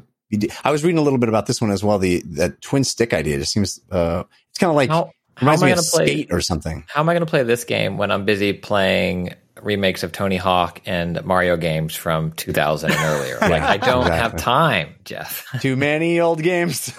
well that's also why my list is like crazy long like i could read you just like a dozen games off my steam page that i've tried in the last week or two right yeah, because that's something i love doing is just sort of at the end of the day just trying something out and you know if it doesn't capture my attention i'll just move on but yeah. i like just jumping around Yeah, Steam is a wild thing. Uh, there are so many games on Steam that I discover. I'm like, this game is totally something I absolutely would love, and I've never heard of it. And it came out two years ago. How is that possible? It just, it just Yeah. it is an endless sea of creativity on Steam. I don't know how anyone makes money there, to be quite honest with you. But um, kudos. Uh, any other games that, in that vein that you want to mention? Um, in that vein, I'm not sure. Okay, like fair there's- The, a lot of them, I literally will just jump in and like play a little bit of. Uh, I like Yeah. I was playing Star Renegades. I was really into. Oh, dude, I went off on that last week. Yeah. I love that game. That one's really really fun, and I've been I fell off that one a little bit for stuff like Inertial Drift. Actually, there was also a game that Devolver dropped out of nowhere like a couple weeks ago called Witcheye. That's really neat. Hmm. Um, but then again, I'm just like jumping around to a million different things besides that, so I won't I won't take up all the time with that. Fair enough. Well, let's uh, we'll move on to Christian's list in a second, but let me thank our second sponsor, which is Brooklinen. You've you've heard us talk about Brooklinen before too. They're the home of the internet's favorite sheets and my sheets, the sheets, the only sheets I actually will use at this point because they're so much so much nicer. But Christian and I both just got towels from Brooklinen. And have you heard about their towels? They are also amazing. Christian, how about how about that fluffy fluffy towel? Uh, used a mere, I was probably like an hour before we started doing this show. As I came in, showered, fresh and ready, and it was wonderful. It is truly a fluffy fluffy pillow too. It, it's like it being wrapped in the the most wonderful uh towel. I don't know. It's I don't know what to compare it to. I'm amazed by how fluffy and uh, amazing and soft it is. It's got plushness. Plushness. Uh, and you can wrap yourself in plushness. I got the the extra large version, and they come in a variety of colors. It's pretty great. It'll make you uh, really feel the luxury. And let's be honest, right now, people, it's 2020. We can barely leave our house. Why not feel fresh, feel good, get wrapped up in luxury, get wrapped up in that plush softness? Uh, I'm enjoying it. I I love my Brooklinen sheets so much that I was willing to try anything that they uh, they come out with, and I love a good towel. I'm very particular about my towels, but now I'm exclusive on the Brooklinen towel. Um, it's the perfect place, Brooklinen, to find all the comforts for your home, including those ultra soft towels. And uh, people at Brooklinen are so confident in their product that everything comes with a lifetime warranty, a lifetime warranty. If you use promo code DLC, you'll get 10% off your first order at brooklinen.com. That's B R O O K L I N E N.com. And the promo code DLC. Highly recommend trying the towels. You know I love them sheets. Uh, try it out. Brooklinen.com, promo code DLC for 10% off. Brooklinen, everything you need to live your most comfortable life. All right, Christian Spicer, what's on your playlist? Um, well, before we talk about game, something we didn't talk about kind of as news and is out now, and um, I've been able to play around with. You know, we don't need to spend tons of time on it, but I am fascinated by it as we talked about Sony for a while. Um, NVIDIA Broadcast, which is kind of their next step toward, you know, from RTX Voice, and we're seeing a a number of you know software companies provide things like this: virtual background, green screen without a green screen, um, background noise suppression, and all of that stuff. And um, NVIDIA Broadcast also has like a virtual mixer, similar to as I've talked about the Wavelink. It is only available on their RTX, it's like 20 series cards, which are all that exist. I don't believe that third uh, 30 series cards are real. they were Right. they were announced. I think they come out next year. Um, but it's it's fascinating. I, I really love this stuff. And I talked about NVIDIA before, where I, I think that they are pushing tech in fun and interesting ways that maybe they don't get talked about enough because and they just bought the ARM that hu- that huge ARM acquisition too. I think they're going big. Um, but I think if a lot of the stuff they introduced was first introduced as like a console generation, I think you'd be like, oh, they're so, you know, the NVIDIA console is innovative and this, that, and the other. And I think because they live in this GPU computer space or like with the shield and maybe a little more gimmicky devices, they don't necessarily get that recognition that I think they otherwise would. And I think broadcast falls into that. It is not you know, new in the sense that no one's done anything like this before, but I think it's a very slick bundle. And I like seeing things like this that package all of these things together into a piece of software that and I don't think broadcast is this quite yet, but it's very close. But like it just works and it works across, you know, mics that you're using, cameras that you're using, and it's kind of this this plug and play solution. I know you talked about maybe off mic last week when you were uh, out of your house, Jeffrey. You're like, it's amazing, Google Chrome. I can just get on a computer anywhere, log into Chrome, and it's like, there's my computer, you know, for Google Docs and all these save settings and all Right. that stuff. And I think broadcast brings a lot of that to kind of the streaming or now working from homing or you know child schooling if they have a powerful GPU on their school Yeah. um, system. So it's interesting, and, and I want to see it democratized more. I'd love to see it in less powerful GPUs because the thing is, right now, I believe it's with 30 series cards. It's like a two percent hit is all it does. But if you're the type of person buying a 30 series card, you probably don't want that hit, and so like Well, I guess if you're streaming, but you know, it is it's a pretty cool time for them to be releasing this because so many people are, as you said, you know, working from home, meeting, doing meetings from home.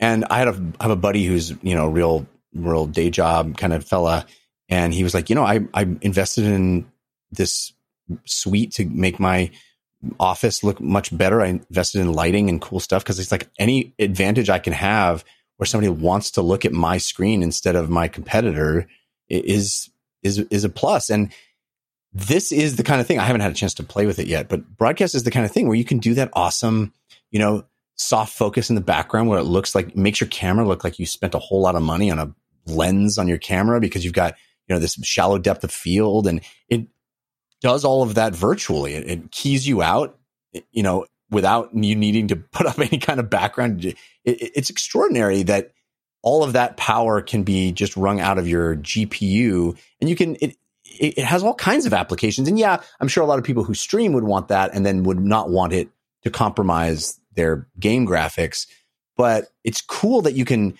invest all this money in a gaming peripheral and then leverage it for non-gaming uses I think that is so so valuable And I think their investment in this ARM purchase, I think you're going to see this spread, right? Like Sure. ARM chips are so powerful and, and it's the first step. And that's why I think NVIDIA, you know, pushing forward ray tracing or like way back in the day, was it the not the 3D audio, but I forget their other graphic term they had from like 1997 or whatever it was. Um, I think it's really cool, and I think it it got lost in the shuffle of the 30 series cards. So it's um, available for the public now. You do need an, an RTX card, but I think it's worth it's worth checking out and playing with. The things I've been playing with It's a, have it's a way to rationalize your new GPU purchase, Christian. Don't minimize it. you can't purchase a new GPU though, Jeff. So that's the yes, problem. Yeah. that's the problem. Um, I have been living this too many games life and playing some old games. Um, also not to be overlooked, Donkey Kong Country 2 got released as part of the Switch Online Super Nintendo games. Donkey Kong Country 2 is, in my opinion, one of the best Nintendo platformers of all time. Uh, probably the best music of any Nintendo platformer ever. I prefer Tropical Freeze, um, but I also recognize that Tropical Freeze would not exist but for Donkey Kong Country 2. It is such an exquisite game. It plays really well today. The graphical style that Rare did all those years ago holds up really well. And if you already have, you know, your Switch Online membership because you bought it for thirty dollars and forgot about it, go check it out. It's a it's a new game added to the Super NES collection, and it is it is phenomenal. Absolutely, absolutely worth playing. Um, the other game isn't necessarily absolutely worth playing. uh, I got the new Super Mario All Stars collection, which is Mario 64, Super Mario Sunshine, and Mario Galaxy. And I will start by saying that, in my opinion, Super Mario Sunshine is likely the worst 3D Mario game that Nintendo's ever made. But I also think it is so very important. And I'm so happy they took a swing on it. This is the game that followed up Mario 64, which was one of the most revolutionary games of all time. One of the biggest steps forward for Mario, totally transformed, you know, they're still called platformers or were for years, but created this genre of the 3D collecting game, right? The 3D uh, character action platformer game, and has withstood the test of time with beautiful level design, fun worlds and secrets, and bringing this franchise forward. After that, after that, the game they made was Sunshine, which is such a big swing for a follow up. It is not Super Mario 65. You know, you know, it's not the safe sequel to what 64 is. It is like it's not Spider-Man Miles Morales. You know, it's not what we're anticipating God of War Ragnarok to be. It it, it was weird and and bold and maybe has the most cutscenes and voiceover for any Nintendo game, maybe still to this date. Like it opens with a full on, it's probably only five minutes, but like movie and like Peach is talking, Toad's talking. The only person who doesn't talk is Mario. Mario's like, Peach is like, asks him a paragraph of questions, and Mario's like, it's like Mario, you got you got to talk, buddy. But just absolutely fascinating and kind of their first foray into seeing it's a 2002 game, like the shooter dominant open world with like hub worlds, while Mario 64 certainly had that, you know, the castle to explore. The way Sunshine introduces the Isle of Delfino and like the sub levels that fall off of that, hidden little missions that are existing only within that island where you find shines there or do character chases and this, that, and the other. Like I see a direct lineage from this game to Nintendo games like certainly Splatoon and also to all the way to Odyssey with that level design, exploration, things being around every corner, but then also still having some semblance of discrete levels, but making them feel like they're part of this larger whole. It- truly, truly fascinating. Um, I would say it's arguably the worst 3D Mario game they've ever made. The controls are are clunky. They they I think jumped too far into the GameCube controller of like this was their first twin stick game, you know, for in, in many respects, and it kind of lost that thing of Mario 1 1 where the game is going to show you and tell you everything you need to know without you pulling up options. Like in Sunshine, kind of the first sub boss you battle, I don't, I'm pretty sure, I mean, I just played it yesterday. It doesn't like reintroduce how to do the ground pound jump. And you need to do that to take the boss out. And it's like you either find it, remember it, or go into the pause menu and look up controls. And there's all, there's a bunch of those things where you're like, some things that will intro you, you get your FLUDD pack, and there's like a whole little cutscene. It's like use art trigger to do this, use RL to do this, hold this button to do this. Now this button does this, and this button does this, and now go, which is totally different than what a Mario game had been up to that point. And even a complex controlling game like Odyssey, where the main stuff you need, it kind of introduces to you through exploration and and you know subtle curiosity. And Sunshine went for more of a here's a straight up tutorial, and then other stuff is just kind of lost in the weeds with long levels without great and forgiving checkpoints. And then also some of the most brutally punishing secret missions that pay homage to the old school games. It is a fascinating game. And I I recommend the package just because, you know, if you haven't played 64 or Galaxy, both of those are, are goat tier games, in my opinion. I think they hold up well. But don't skip Sunshine. I think it is the worst game on the collection, but I think it is by far the most fascinating game for what Nintendo was doing and trying back in the GameCube era. And it needs to be celebrated for what it led to more than what it is as a game. It is wild. As a firework goes off in the background to celebrate. Yeah, you you touch you touched on something really interesting there, and this is going to sound this is going to come off harsher than I mean it because I do enjoy Sunshine, but Sunshine i- in a weird way reminds me a little bit of uh like Phantom Menace, where it's like like Phantom Menace may not be like a good movie, but like without Phantom Menace, we wouldn't have like the awesome droids, we wouldn't have the awesome visual style of Naboo, we wouldn't have like sweet pod racing, right? Like it brought a lot, even if like the thing itself wasn't great. And I think that you touch on that a little bit with Sunshine too, right? Where it's like that world is so cool and it set up so many ideas that again introduced so many things that I, I think you're right are totally worth celebrating, even if the package they were introduced in isn't like the best thing in the world or anything like that. Yeah, I mean they gave Mario a gun well before Yeah. um, Mario vs. Rabbids did, and then someone in the chat said, "Yeah, there, you can't invert the control, which is annoying. It, you don't need it as much because it's not like a precision shooter using your FLUDD." But I was annoyed that as an inverted y-axis person that I that I couldn't do that. But it is a it is a fascinating game. The collection itself is you know what it is in terms of the upresing and porting they did, but um, I think it's worth checking out those three games again. Well, I for one would give up pod racing to be able to redo Phantom Menace. But that's just me. That's just But then me. you have to get rid of the pod racing N64 game. It's, Yeah, I, I'm I'm fine with that. I'm fine with that. I'm sorry, I'm fine with that. Right. Anyway, that's a different argument for a different time. It is. Um, let me just mention um, my playlist briefly because I do want to get to tabletop time. I want to hear about these uh, tabletop games you've been playing, Tom. Um, I played a, a game called Unrailed, or I guess Unrailed because it has an exclamation point at the end. Um, that I find to be uh, delightful, but but also stressful. Yeah. Uh, if you are someone that likes Overcooked, the series, and let's be honest, it's a great game. Uh, two great games, in fact. And you're looking for something that delivers more of that overcooked zaniness and like working with your friends and that crazy, like, oh, you're going to do it, you're to do it. Ah! Unrailed is your jam, and you should download it immediately. Uh, although I don't actually, I, I'm not allowed to. I think it's not quite out yet, and I'm not allowed to give my actual review. So this is not an actual review. This is just my impressions. Be very clear about that.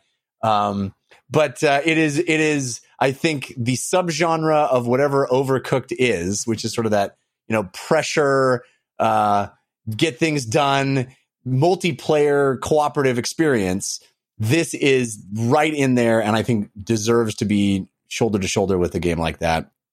Unrailed is a train in this sort of uh, isometric voxel world. I find it very attractive, actually. There's all this beautiful voxel art in the game. Uh, a a train is is going down the track. The track is not finished, and there are things in front of the track that need to be cleared out. Uh, and you and your friends have to ensure that the train can go as far as possible without crashing. The way you do that is you mine resources, you knock down trees, you you break up rocks that are in the path of the tree or around the area, not the tree, the train, the train tracks in the path of the train tracks or around the area of the train, and then you use those materials to build new tracks, to build um, all, all, bridges, all manner of things that are going to allow the train to keep going forward because it's going forward whether you like it or not. So this is basically, for all intents and purposes, it is a fuse that is lit. And there's a bomb at the end of the fuse, and you need to do everything you can to extend the fuse as long as you can. So this train is barreling down. It, it goes slowly, uh, faster and faster as the levels uh, continue but you have to build tracks. You can make it go to do turns. You can make it do all these wild things. It also starts overheating. So you'll need to get buckets of water and put out the fire by running up to the train and dumping water on it. And you do it with friends. The, the only downside is that if you don't have friends, uh, the game uh, allows you to play single player and with bots. And the bots are not very smart so it really adds a level of challenge because you have to command them. It allows you to give commands to all the bots. So uh, there's plenty to do without having to also command the bots, but commanding the bots uh, is like is very very difficult to to do all of that. You become doing this real time strategy game, and I'm sure there's some people who'd probably be very good at it. I am not one of those people. Um, this this game gives you that stress in in I guess a very pleasurable way.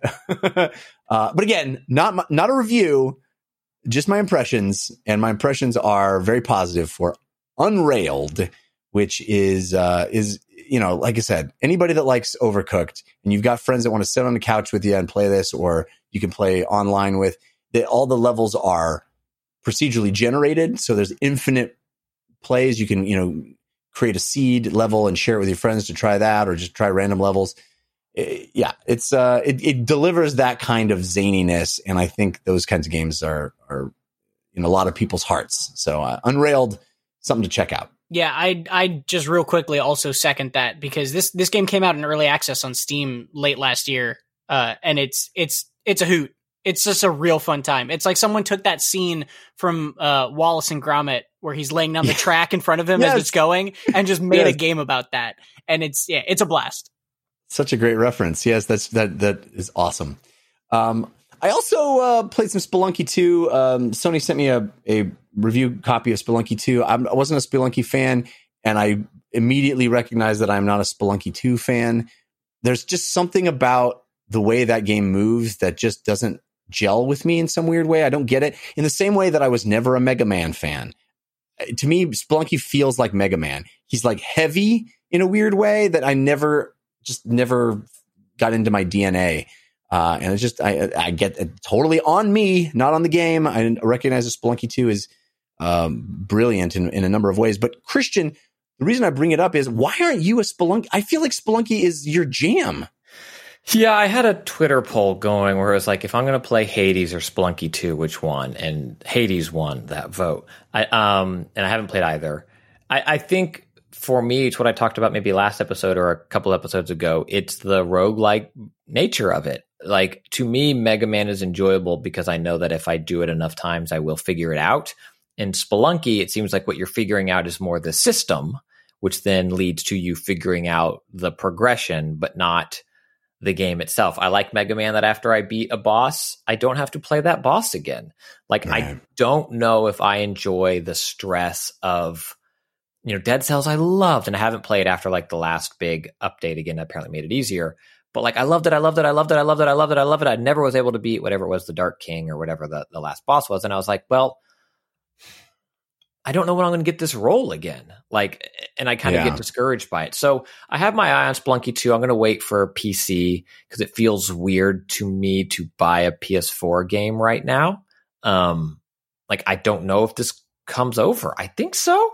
I think your digital stuff does, but it still feels weird. So I'm waiting for PC, and then I I might try it as I you know as a as another stream game because I could see the appeal there. And Hades is the same way. I hear the story. You know, between those deaths, the story's really good, but uh, yeah, I, I'm enjoying my one nostalgia trip right now. I think that's my comfort food, and, and and two, I'm afraid of the uncertainty a little bit of of this style of game. All right. Well, let's move on. I want to get some tabletop time in, so let's do that right now.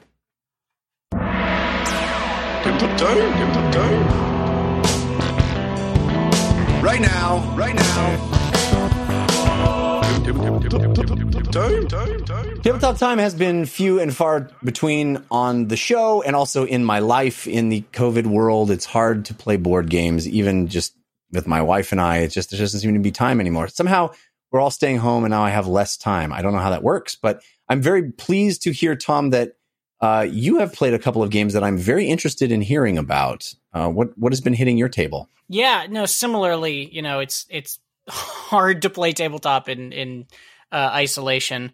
But uh, recently, my brother bought me a copy of a game called Fort uh, for my birthday, Yes. actually, which was lovely of him. Um, and This is the Leder Games, right? The the same people that did Root. uh, yes, well, I think I'm not sure actually if they did Root. I know it's the same artist as Root. Hmm. Um, but it's it's a deck building game.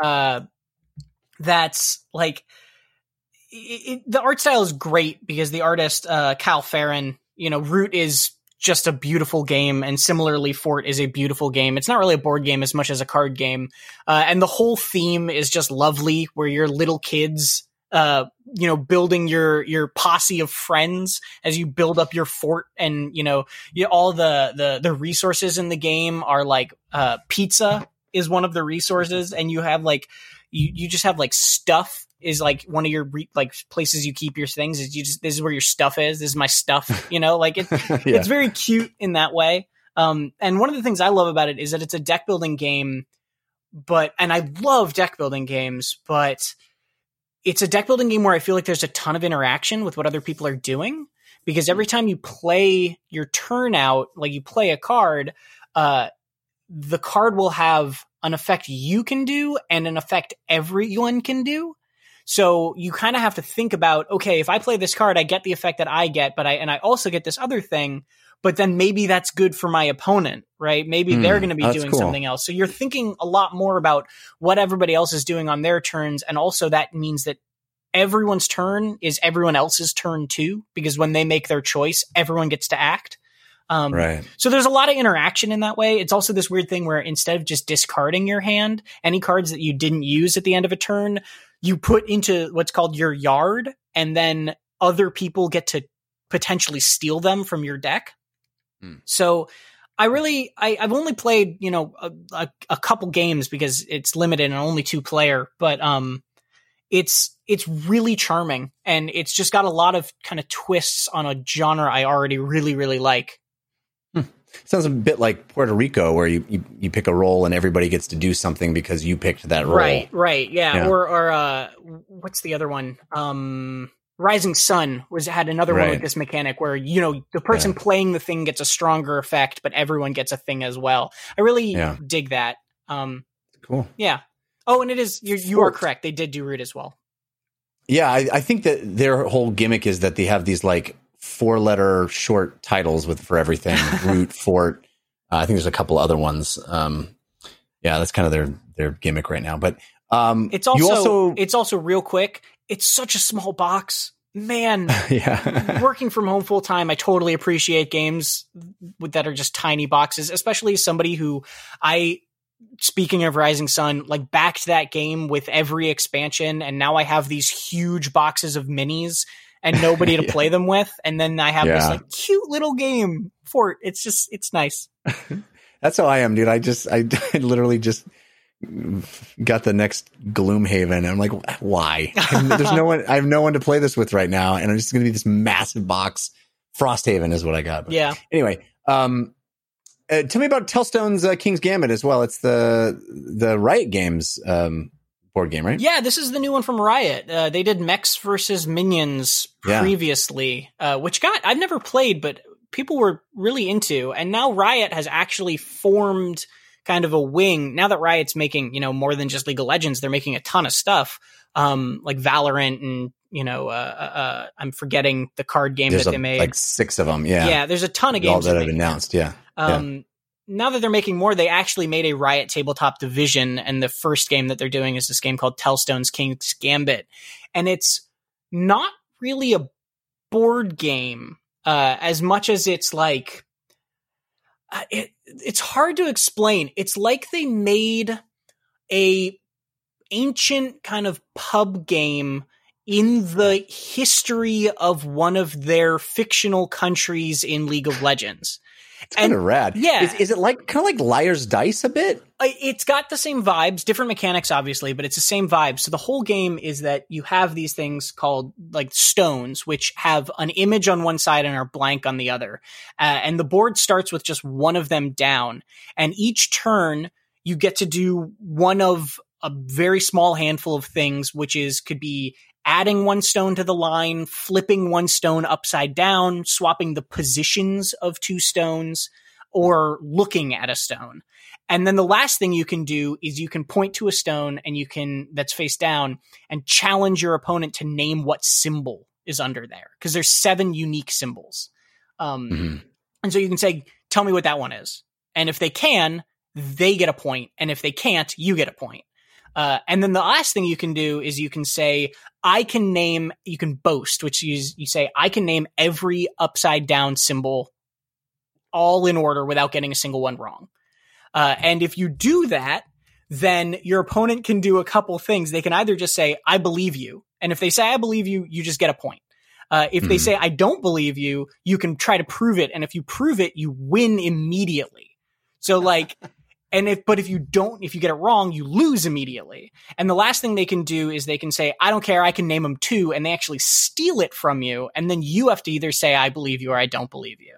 So there's this Wow. weird sort of, it's a bluffing game and a memory game, but it's all tied up in sort of how you know you're basically the gameplay is just switching up stones adding stones moving them around peeking at them when you can. And then it's hmm. just a matter of like picking your battles of like if i go too early like if there's one stone flipped and that's it you could just say i can name them all but then your opponent can just say so can i and steal it from you. So you need to be Right. confident that they don't know it but you do but also you need to be confident that you actually do um it's just That this awesome. yeah, it's It- this weird sort of just bluffing thing, and it's it's you know it's dirt simple. Not, and I don't mean that as like a an insult. Like it feels like something that they would be playing in medieval pubs in Demacia, right? Which is exactly the lore of the game.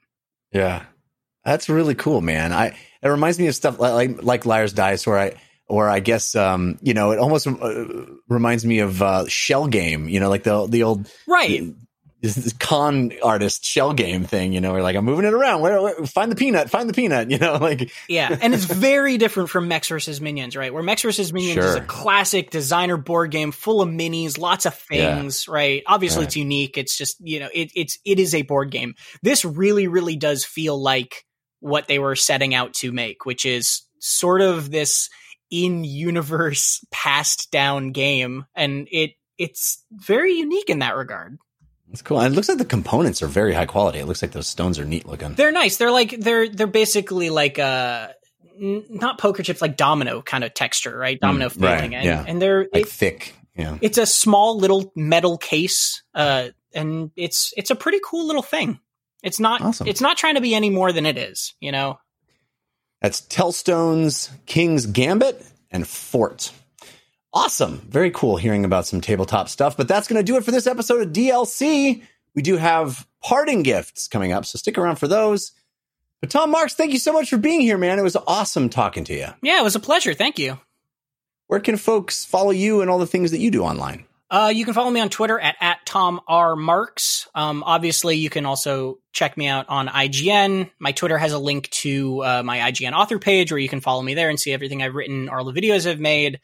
Um, you can catch me usually on Wednesdays, not every week, but most weeks uh, on our Nintendo podcast called Nintendo Voice Chat, uh, or sometimes less frequently on our PlayStation podcast, Podcast Beyond. And uh, yeah, that's pretty much it. Very cool. Christian Spicer, how about you? What do you got going on this week? Twitter's the best way at Spicer to see uh, what is or is not going on. And then I will be encouraging people to go to vote.org to make sure that they are registered to vote, look into their mail in or absentee ballot um, options and things they can do in that regard. And the vote is yours, so be sure to use it. Go to vote.org to get everything lined up. Agreed. Yeah, do it early, do it early, do it early. Uh, also, you can follow me on Twitter. I'm at Jeff Cannata, which is spelled with two N's and one T.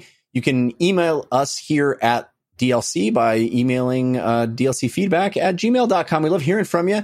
We love uh, getting your recommendations, your comments, your questions, anything you want to do to reach out. DLC feedback at gmail.com. I have a few other shows for you to check out as well, including the slash filmcast, which is at slash filmcast.com. We talk about movies and TV shows there. And every episode, I uh, incorporate into my review of the movie that we're doing a limerick. And people have encouraged me to start doing limericks for them. So I am now also on Cameo at cameo.com slash Jeff Cannata selling limericks. So if you'd like a limerick for any occasion, I've gotten, I've done 35 of them now and uh, the, all kinds of different occasions, birthdays and anniversaries. And I helped somebody announce the birth of their child. Uh, lots of wonderful things. If you'd like a personalized, bespoke limerick from yours truly, cameo.com slash Jeff Cannata. Uh, I also do the comedy science show We Have Concerns. You can find that at wehaveconcerns.com. You can learn something and laugh along the way. And my long form Dungeons and Dragons show is called The Dungeon Run. Um, you can find a 20 minute recap video uh, on jeffcannata.com, actually, or uh, by visiting the caffeine YouTube page. And uh, it'll catch you up on the show. You can jump right in and join us now. We're on episode 64, I believe, this week. Uh, we did a 20 minute quick recap of the first 63 episodes. So check that out. Uh, you can find it on YouTube by searching for The Dungeon Run. You can listen as an audio podcast by uh, searching for The Dungeon Run wherever you get podcasts, or you can join us live Wednesday nights at 6 p.m. Pacific at caffeine.tv slash The Dungeon Run. All right, let's wrap the show up now with our parting gifts. Hey, give us a suggestion of what to do this week. Give us a parting gift. This is your parting gift. Tom, do you have a recommendation to help people get through their week? I have a terrible one, but yes. Uh, something I've done recently on the recommendation of a friend was start One Piece from episode one. Uh, for those not familiar, One Piece is an anime that has been running for 20 years and has 950 episodes currently. Oh my. Still, oh my. still going weekly. Uh, I'm recommending this because I had a friend who's in love with One Piece who said, "This show is great. You got to start it. It's just start from the beginning. I know it sounds crazy, and I thought it would be a terrible idea, but weirdly enough, it's actually seriously holds up and is is really really fun. And I, it's just been." One of those consistent things that I've been doing regularly now. I'm like 90 episodes in and, and would actually very much recommend it to people. That's amazing. Well, Are you? Is it on Crunchyroll or It's on, where you I'm watching it? on a Funimation. Funimation. So that's One Piece on Funimation. Very cool. That's an that's an undertaking. I, I am daunted by that even idea of that. I was too, But- man, but I'm I'm into it. I'm into it. It's awesome. Uh, Christian Spicer, you got a parting gift? I do. It's probably old to some folks now, but iOS 14 is out. I updated my iPhone 10R to it, and I really enjoy it. Uh, I know a lot of times I included wait for the big OS updates um, to give them a little bit of time, but the features for this one felt like they would actually um, make my life easier in ways, and so I took the plunge, you know, fairly early after public release. And one of my favorite features about it is in the accessi- accessibility submenu. You can turn on back tap to have back taps do a few things, like either double tap the back of your phone or triple tap. And you don't. There are a few things I wish I could make as options for that that um, you can't. But what I have double tap on the back of my phone do now is take a screenshot, which is far more convenient for me than like the sleep button and the volume. What is it down Wow. button or whatever? So now I hold my does it know phone. you're tapping the back? you just tap tap. How does it know? Probably the gyro. I don't know. yeah, I guess The- it's got to be right. it's probably the camera that's filming me and sees my back tap face. You know, Yeah, it, does, it, it doesn't matter if you have a case on it. Just you can I back have- taps. That's I got my pretty cool. Pokemon uh, Casetify case on it, and it works. It works just fine. It's really cool, It's and I got to like. be the gyro, right? Yeah. I like the widgets addition to the home screen. Android's been doing a lot of this stuff for a while, but it feels like a nice um, upgrade and update. So if you have a, a phone that supports it, and I think all that supported 13 do, give it a try. And I was surprised it came out. Like I'm usually fairly in touch with a lot of Apple rumors and having it release without their phone announcement, I was like, ooh, it is coming. and uh, if you're on the fence as well, I, I'm enjoying iOS 14. tap tap. Tap tap. My parting gift is a show on HBO Max that I don't understand why everyone isn't talking about. This is like for me, this is Game of Thrones quality. Everyone, sh- this, everyone should be obsessed with this show. It's called Raised by Wolves, and it's incredible. It's a sci-fi show. I don't even want to ruin anything. I didn't know anything about it before I started watching it, and I thought the first episode was straight up masterpiece. Uh, and it, it, it carries on pretty well after that. But the first episode, like, could just be a standalone movie. As and it has, it's a masterpiece. Um, this is an amazing, like, the kind of sci-fi you don't see anywhere anymore. Very dense, very out there, lots of big ideas, dramatic, intent. It's so good. It's called Raised by Wolves. It's a an HBO Max original series. I think there's only seven episodes but run don't walk as far as i'm concerned. It's if you like good sci-fi this is hardcore awesome. Raised by wolves. All right we got a listener suggested parting gift. This was sent to us to dlcfeedback at gmail.com this was sent by josh.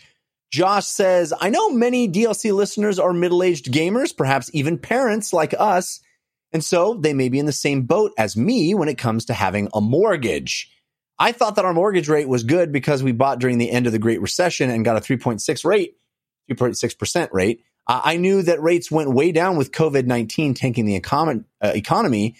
And I had even looked into refinancing. Some of the articles online said it wasn't worth it or that the bank systems were so backlogged that you'd never be able to get it done early, or easily. Well, my financial planner convinced me to seriously pursue refinancing this past week. All it took was shooting a quick email to the lender who did my original mortgage. And within 24 hours, I was able to submit all the paperwork easily online.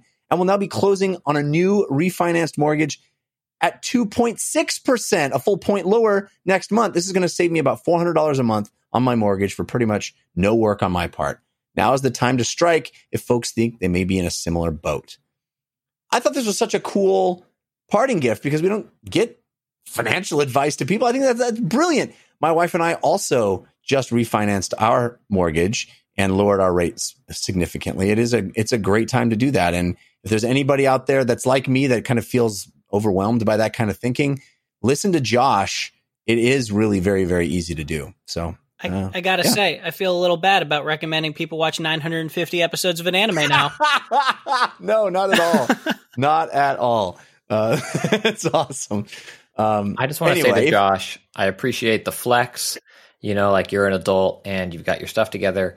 But then I'd also like to say to Josh, hey, dude, don't make assumptions. I'm 16 and hella young and chill. Okay. So, you know, says the guy says the guy who just moved into a new house. Uh, getting getting you got that sweet mor- mortgage on you uh, too, with buddy. My, with my parents. Oh, I'm so young. That's Uh, your wife, buddy. That's your wife and two children. Anyway, if you'd like to have your parting gift read on the show, please send it to us. DLC feedback at gmail.com is where you send those. Thanks again to Josh for sending his. That's going to do it for this episode of DLC. Thank you to Tom Marks and Christian Spicer for hanging out with me. Thanks to our musical contributors, Patrick L., Sean Madigan, and Zero Star for those awesome bumpers. Thanks to all the folks in our chat room for fact checking us in real time and making sure we know what we're talking about, or at least we sound like we do. And thank you to you, dear listener, for downloading the show. We appreciate you. And we'll be back next week. Until then, think about what you put out into the world, make it a better place.